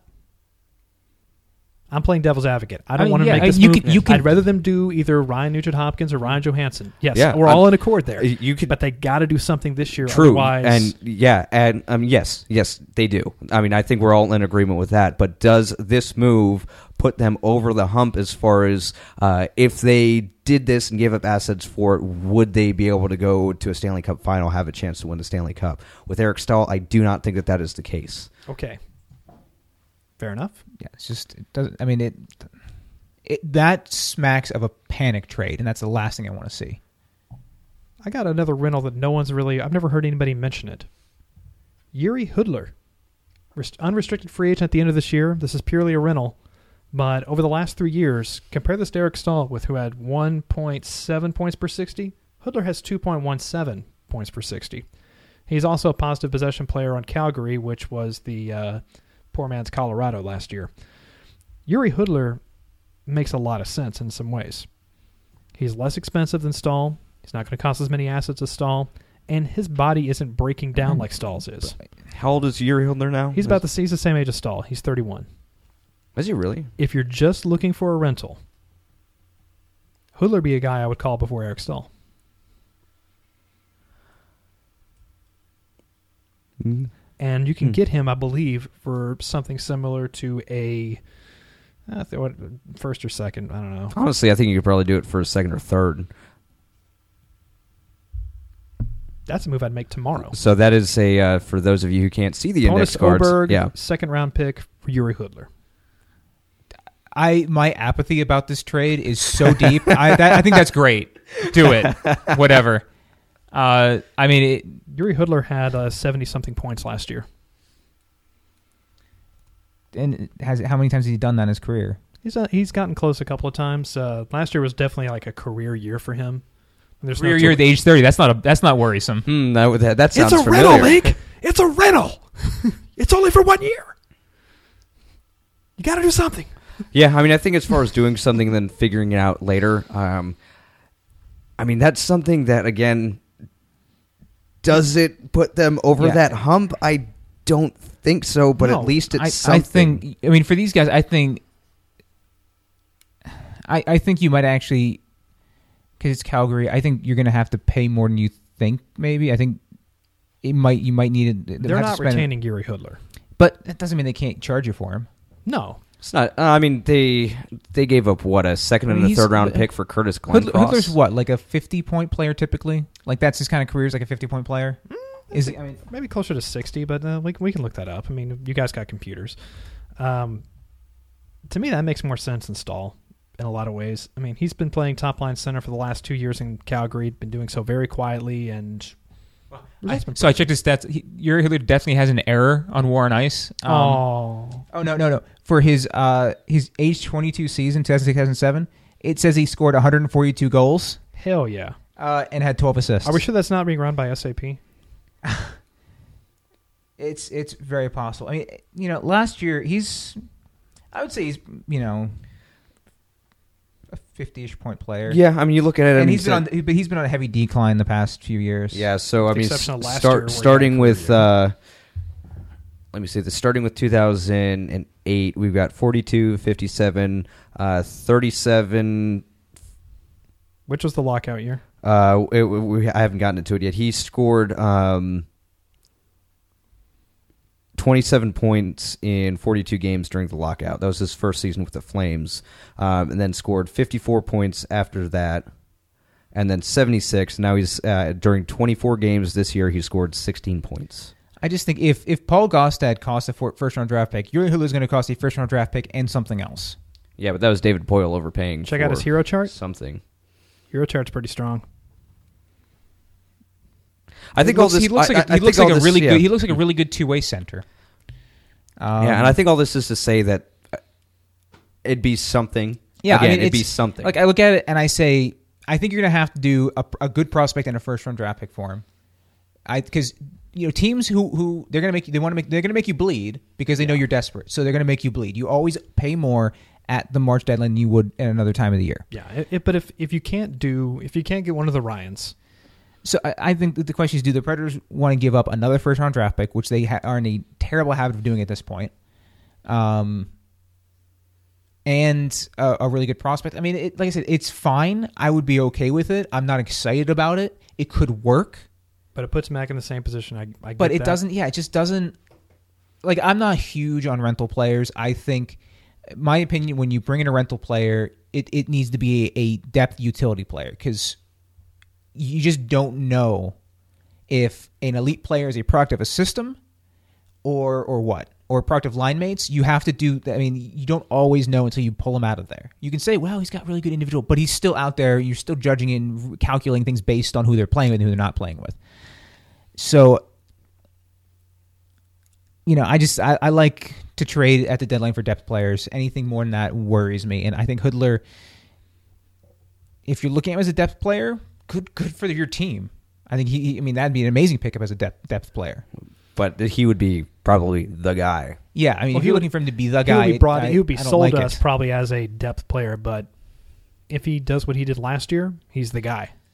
I mean, that's... Yeah, and, and granted, I mean, we, we saw Ribeiro last year do what, you know, do no some amazing work. No and then this year we're seeing kind of what Ribeiro probably is more actually like at this point in his career. Mm-hmm. What's to say Hudler doesn't revert to what he was for the past couple of years before he went to Calgary, which was a, you know, fine player, but not really anything to get super excited about. So circling back around to the two Ryans, and we'll close the book on this after we get through that, then we'll wrap up with five tough questions.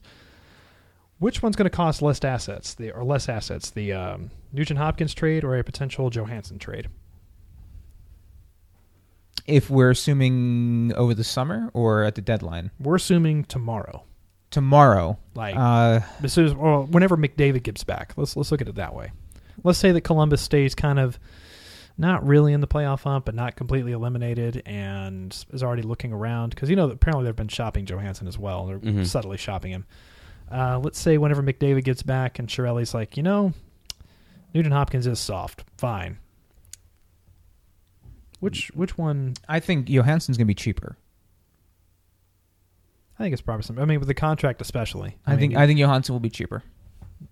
One is signed through twenty twenty-one. One is signed through twenty seventeen. That's going to have a negotiation, which personally I like that better. I like having the control of the contract a little bit more. Yeah, I'll, the rub on that one too is the, he has had a tendency to play hardball with his contracts too. So if he wants to stick in Nashville, that's going to be one thing.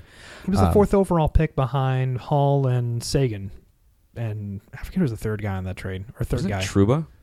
No, it wasn't Trouba because no, that, that, that was the Vander Kane year. That was the Vander. No, Trouba was um was no, that the was Filip Forsberg year. That's right. Jacob Trouba was. You guys have better memories of drafts than I do. I have to look. I would have to look those tables. That up. draft was hilarious. It was Yakupov, Ryan Murray, who also is a part of the reason why Columbus needs defensive help because Ryan Murray has been mishandled from the moment he was drafted by Columbus. Also, he can't stay healthy. Nope. Trouba, and then a few, then a bunch of defensemen, then Filip Forsberg, and go far got Galchenyuk. Galchenyuk's up there too. Uh, I mean. So Johansson's going to be cheaper. He does have like the heart issue as well, which you know, that's kind of a all over the place issue. What are you comfortable with parting with? Let's let's let's hammer it out. I thought we already did that. I mean, no, you you never we never quite agreed on it. Ellis, Because so El, if you're going to move a defenseman, Ellis is the one being moved, right? Yeah, I thought Wait, we said I, Ellis, Sissons, and uh, a, a a pick. Yeah, a pick or a prospect. Yeah. Would either be either be comfortable trading with Kevin Fiala at this point? If it gets Ryan Johansson back, yes. My my stance is is that to make the team better, no one should be untouchable. Because no matter what you're going to do to get a talented player like a Johansson or like a Nugent-Hopkins, you are going to have to trade good players that it, the fan base loves to get that. I mean, it's going to hurt. If you could, I mean, if you could swing Sissons, Fiala, and maybe a pick package, that would be even better. Because I'd hate to give up. Because I'm not super excited about the Predators' uh, depth at all all the time, especially mid-season. I'm not excited about that. I'm giving up that sort of depth and not having a as far as like to, defensive to depth. Yeah, defensive yeah. depth in mid-season. I feel better about that over the summer. But I feel like with what Columbus is going to want is they're going to want a piece of the defense. Yeah. So, yeah, they really are. And even though I like I like Ellis a whole lot, I like his contract even more. Uh, it's it stings to give him. It would sting to give up Ellis mid-season. What, what if you got back so. a because Columbus has drafted a lot of big defensemen, guys like Dalton Prout and guys like them. Um, what if you got one of them back? Would that make a difference for you? I, I it probably. I don't know a ton about what they've been doing, those guys, so it's hard for me to really give Got you a good it. answer. Gotcha. All right, so as a, as a review, Reynolds, eh, eh, you're you're getting kind of a slight upgrade of anything over what you already have. And I'll, I'm agree with you on this that we're I don't I'm not a fan of us being back in the same situation next year and the year after and the year after because that's what this franchise has done over the last what five years. Mm-hmm. With that, we turn to five tough questions. Number one, who has been more disappointing for the Predators this year? And you could pick anybody in the, on the team. Uh, oh, I can pick anybody? Mike Fisher, Colin Wilson, or is there someone else? Mike Ribeiro. More disappointing than Mike Fisher. Yeah, because Mike Ribeiro is, is not only not really scoring a bunch, but he's also a jerk and has gotten tossed twice already for game misconducts for just opening his mouth. So that's pretty disappointing. Yeah, I, I think we all... Uh, knew that there was going to be a drop-off. I don't think that it was going to be as pronounced, um, which, again, is one of the reasons why I didn't want them to sign him in the first place, let alone for two years.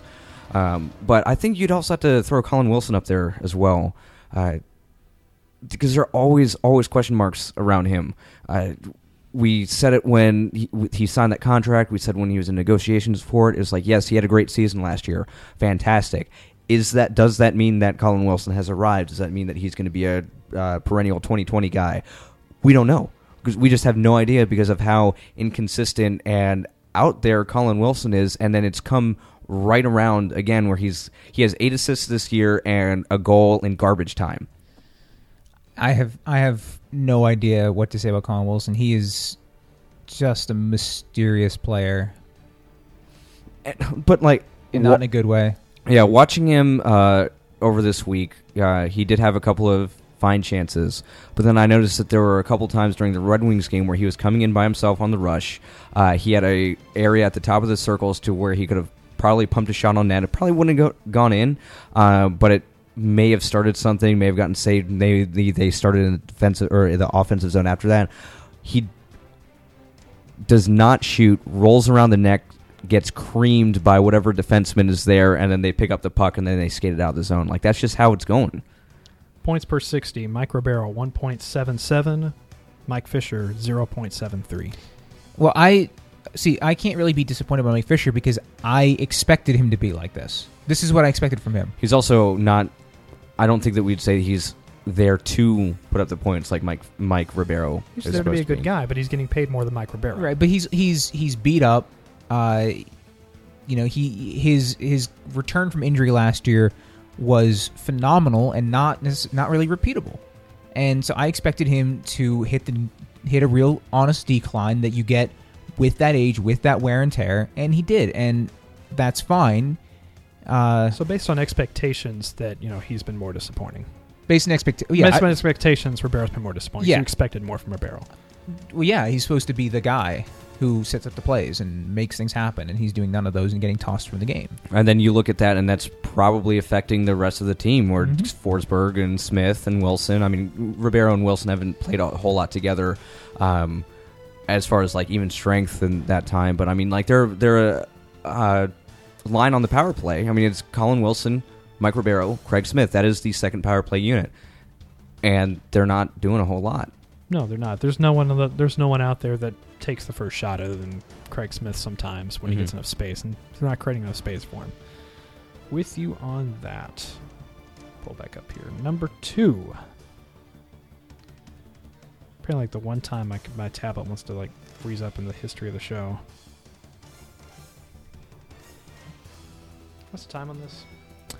Uh, we're at one thirty-seven right now. Jesus. Long show.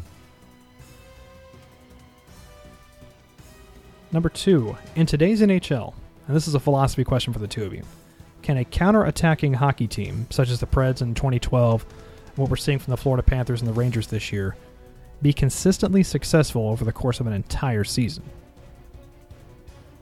So are we talking about like the Avs and the Maple Leafs and things like that, or just like the general idea of you let the shots go and then we'll take advantage of what you give us afterwards? We'll we'll we'll play for we'll play for the counterattack, we'll play for the rebound, we'll play for fast breaks, we'll play for breakaways. Over the course of the entire season, I don't think so, because you look at what the Rangers are doing right now and they're falling in a slump because all of that is catching up to that. And the, one of the reasons why they were able to be s- so successful with it at the beginning of this season for the first, you know, fifteen, twenty games, whatever it was, was because they have arguably the greatest goaltender who's playing in the in the world right now. And he was able to minimize those mistakes so that they could uh, find uh, an opening the other way. But as far as relying on that all season, I don't think that it's a strategy that could be successful, let alone win anyone a championship. Yeah, I, uh, counterattacking is all about breakouts and the first chance. And luck, also. Uh, well, it's hockey. There's more luck than anyone would, would care to admit. Uh, but it, it is really difficult if your strategy is collect the puck after the shot's been taken by the other team, break out cleanly, enter the zone cleanly, get the puck on net from a dangerous scoring play, scoring area, and keep in mind, if you're doing it on the rush, on the counterattack, there's a really good chance that goaltender's not going to be screened, so he's going to be seeing and tracking. So you're kind of hoping that you're going to have a lot of odd man rushes and things like that. There's a lot of things you can't control for that need to go right for that to work night in and night out. Uh, the times the counterattack works is is when you are able to take advantage of little moments. Counterattacking in hockey needs to be a tactic and not a strategy.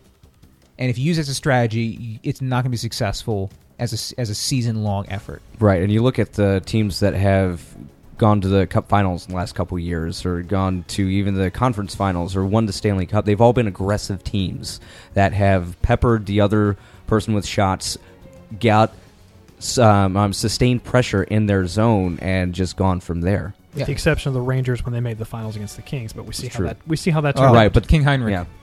yeah. Number three, now that we've seen over a quarter of the season, what would you do, or what would you suggest to create more scoring as far as a rule change goes in the N H L? I happen to fall on the side where I don't really think there's a problem. So I, I don't, I, I've really got nothing to add. I mean, make the nets bigger, you cause issues. Make the goaltender's pads small, the goaltenders are not going to go for it, they're going to complain, they might get injured more often, who knows what's going to happen. Well, the thing about that is is that if you make the nets bigger, it's a quick fix, maybe within well, a couple years, well, and then and then all of a sudden the goaltenders are gonna figure well, out how to do that. Well, if you wind the net, you have to drill new holes, and the there's complex systems underneath those those rinks, right? For refrigeration and everything. So you have to figure out what's beneath there, figure out where you can drill, where it's safe, to, uh, and and so that's you know that's an expense for the teams, and who knows? I mean, it, it may increase scoring some. I just think it's not really an issue. Uh, the games are more fun to watch now than they were ten years ago. Mm-hmm. And, uh, and and you know, if teams start copying or trying to copy Dallas Stars, yeah, scoring will go up by I, itself. I have a solution, and I haven't heard any really, I haven't heard a whole lot of mentioning about this. What did the N F L do to make their product better? I have their, no idea. Uh, made it less about football and more about marketing. Yes, that is true. But as far as making the game itself better and not just bigger, uh, banned end zone dances. That's the opposite. Kickoffs earlier. They called more penalties. See, okay, I will argue with that, up and down, because if you call more penalties and you do, you know, oh, we're going to have a full two minutes on the power play now, all you're doing is... No, ar- not, not not the whole two minutes. Right, no, no, no, I, I get that, but this, all of these exceptions are for, like, power plays. So if you get more power plays, you are artificially creating more scoring from a well, different I, I side. Think you, Dan, you might argue that you're advocating for call the penalties that are happening. Not yes. call more, call what's happening. Yes, tighter. Call what's yeah. on the ice I, tighter. That, because at, at some point, uh, organically, the defense will be will back off a little bit more. And then that's exactly what we've gotten in the N F L I mean, right now. That's okay, and it's hard to argue about, no, don't call the penalties. Well, yeah, you should just call the penalties and be consistent. Right. The thing that I don't like, and this is just me, I really don't like special teams play all that much. I mean, a well-executed power play is super fun to watch, only when they score. Uh, other than that, I really don't enjoy special teams. I'd much rather watch five on five hockey. I agree. So, you know, great, you may increase scoring, but I'm going to have to sit through more power plays and P Ks that I really don't want to watch. Eventually, that'll, that's what's going to happen, but over time, your defense is going to be trained differently. It's going to be more about positioning and less about clutching and grabbing. So eventually, you're going to get more of an open oh, European-style game. I'm thinking so little clutching and grab. Well, I mean, th- this th- is like still a, this small is like ice. A, I mean, part of the reason is the smaller ice. This That's is like a, a three to five year plan. Eventually, when you're when you're just calling games tighter, you're going to have the game open up a bit more. You know what also might be within that three to five window as well is just training. Like more training from the shooters. Like, I mean, you look at how far goaltending has come right now, is that they are so advanced as far as what they look at, their training regimens and things like that. So eventually in the uh, minors and juniors and things like that, the kids are going to train harder to make their shots go in. And I think that with that, you could try and beat the goaltenders in what they're doing. I don't think it's going to be a foolproof method, but I think that by training harder and figuring out better ways to shoot different systems, it could lead to more scoring. I, I've I've actually had a solve the solution. Let's hear it. You you look to um, other successful, exciting, fun to watch dynamic hockey leagues. Uh, you look to what what makes women's hockey different than men's hockey. No checking.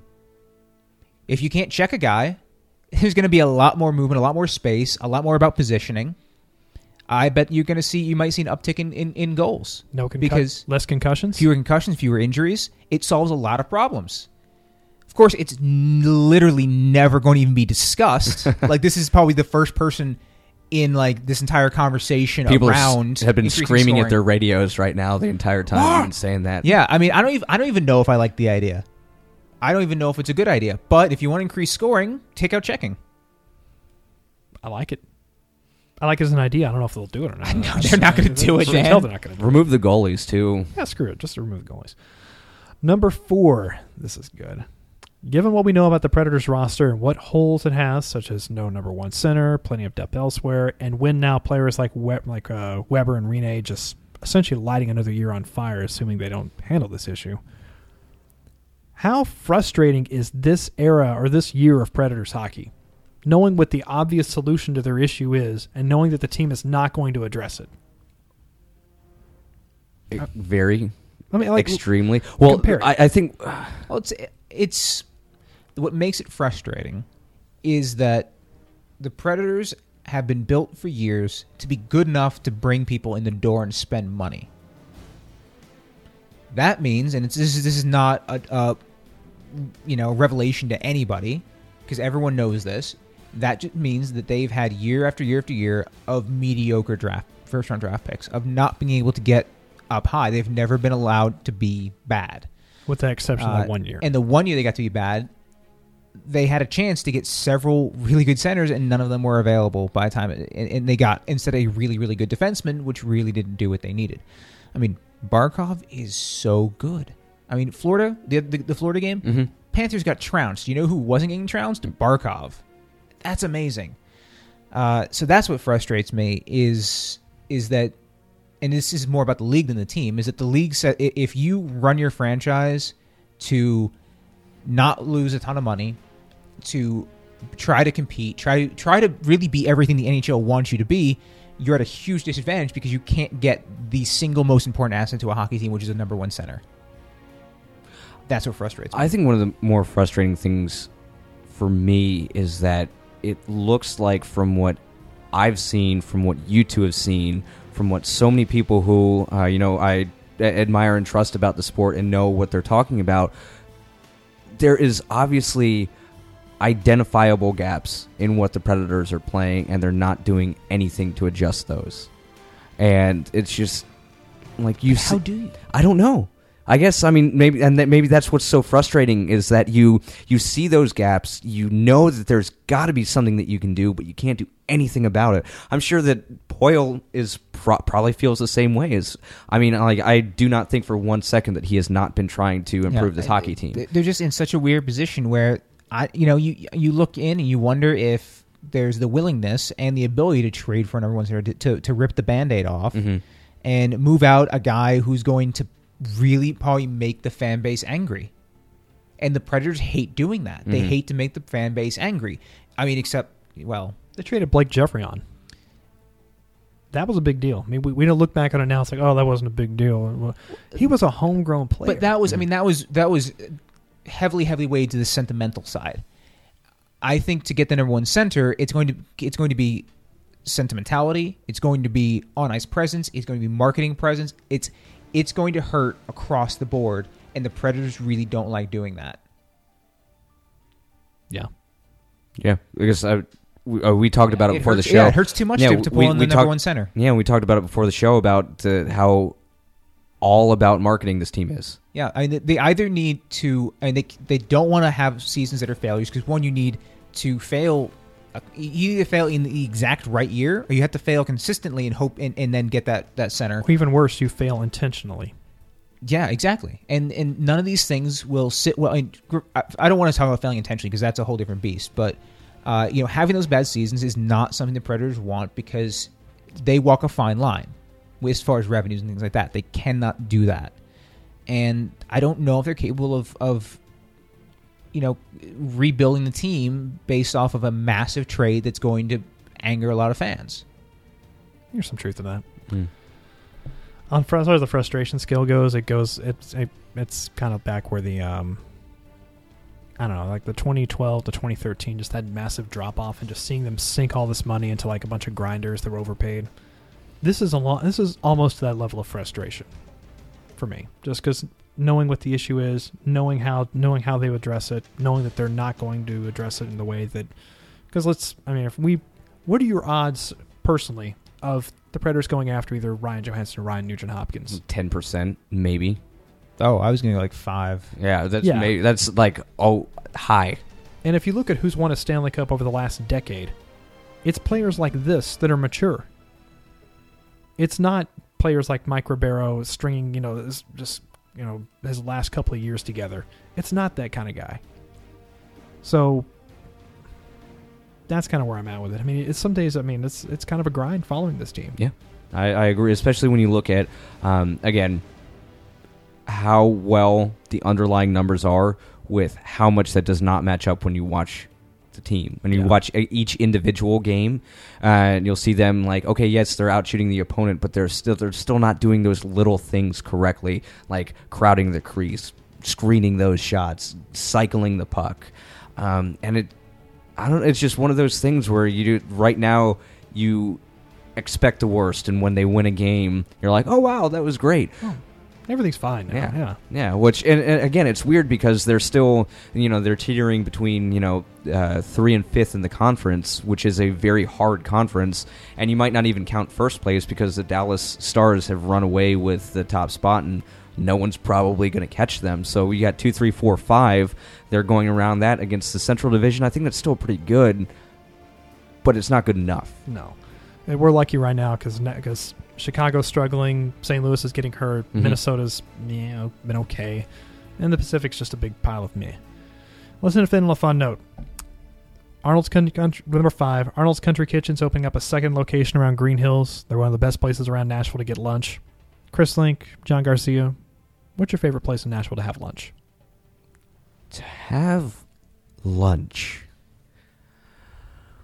Hmm. I mean, when I'm, when I'm eating, I mean... So it's weird. So when I mean, if I think like, because I'm typically in the Donaldson area because I work in the Donaldson area. So if I'm using that as my my, just your favorite main. Say if you're going to go meet somebody to go have lunch somewhere. Could be anywhere in the city.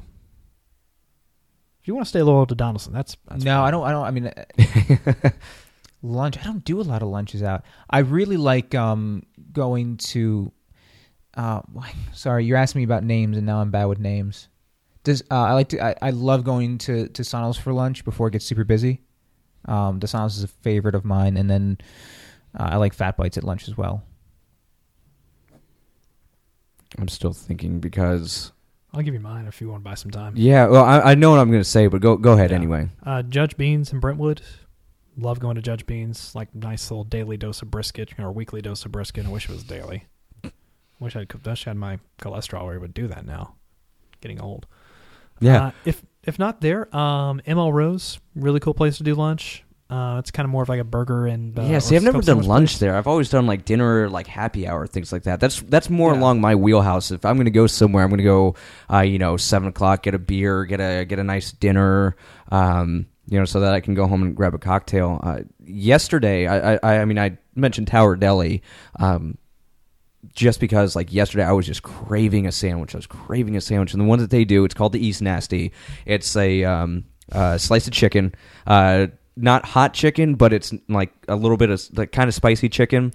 Um, then they put some ham on that as well, and then they do uh, pickled jalapenos with uh, habanero sauce on top of uh, uh, whatever type of bread that you want to do.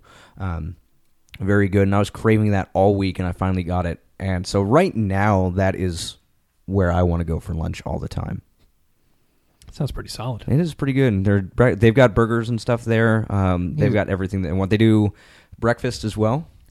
We need a citywide ban against using the word East Nasty to name a dish because I know at least like half a dozen restaurants that have something called East Nasty. Same. And they're not they're not even remotely related See, anyway. And the thing about that is is that I wasn't uh, attracted to it by the name. I looked at the ingredients on it and was like, oh, what? Oh, okay. And I'm on the East Nashville Facebook group because that's where I live. Okay, they hate the term East Nasty. They were selling bumper stickers. How long now? Like, like several, like, like five or six years ago, people started buying. Yeah, that, that, that's that's hipsterism at its finest. Mm. Damn it. Yeah, it's a very, very weird group. They all just piss and moan about the fact that new developments are coming up and like tearing old junkyard buildings down. Man, I, I'll. Like, mm. Like, what, do, what do you think is going to happen when your city is, is growing? My grandmother just literally, this was about ten years ago, she essentially just let someone just take over the payments on her home. This is in Inglewood off of uh, Solon Drive, and uh, I drive through there now, and there's like all like where they'll demo the house and then build up two in its place. Mm-hmm. Yeah, I could have cleared like about two hundred grand if I just stepped up and took over the payments on it. Yeah, that, that sucks. Mm-hmm. This was the longest episode of the history of the Predcast. Thank you guys both for sticking with me through this. Uh, is there anything else before we close up the shop on this one? We should just keep going until the next one. We're probably closer to the start of the next episode than the beginning of this one. I'm so hungry. I'm very hungry, yeah.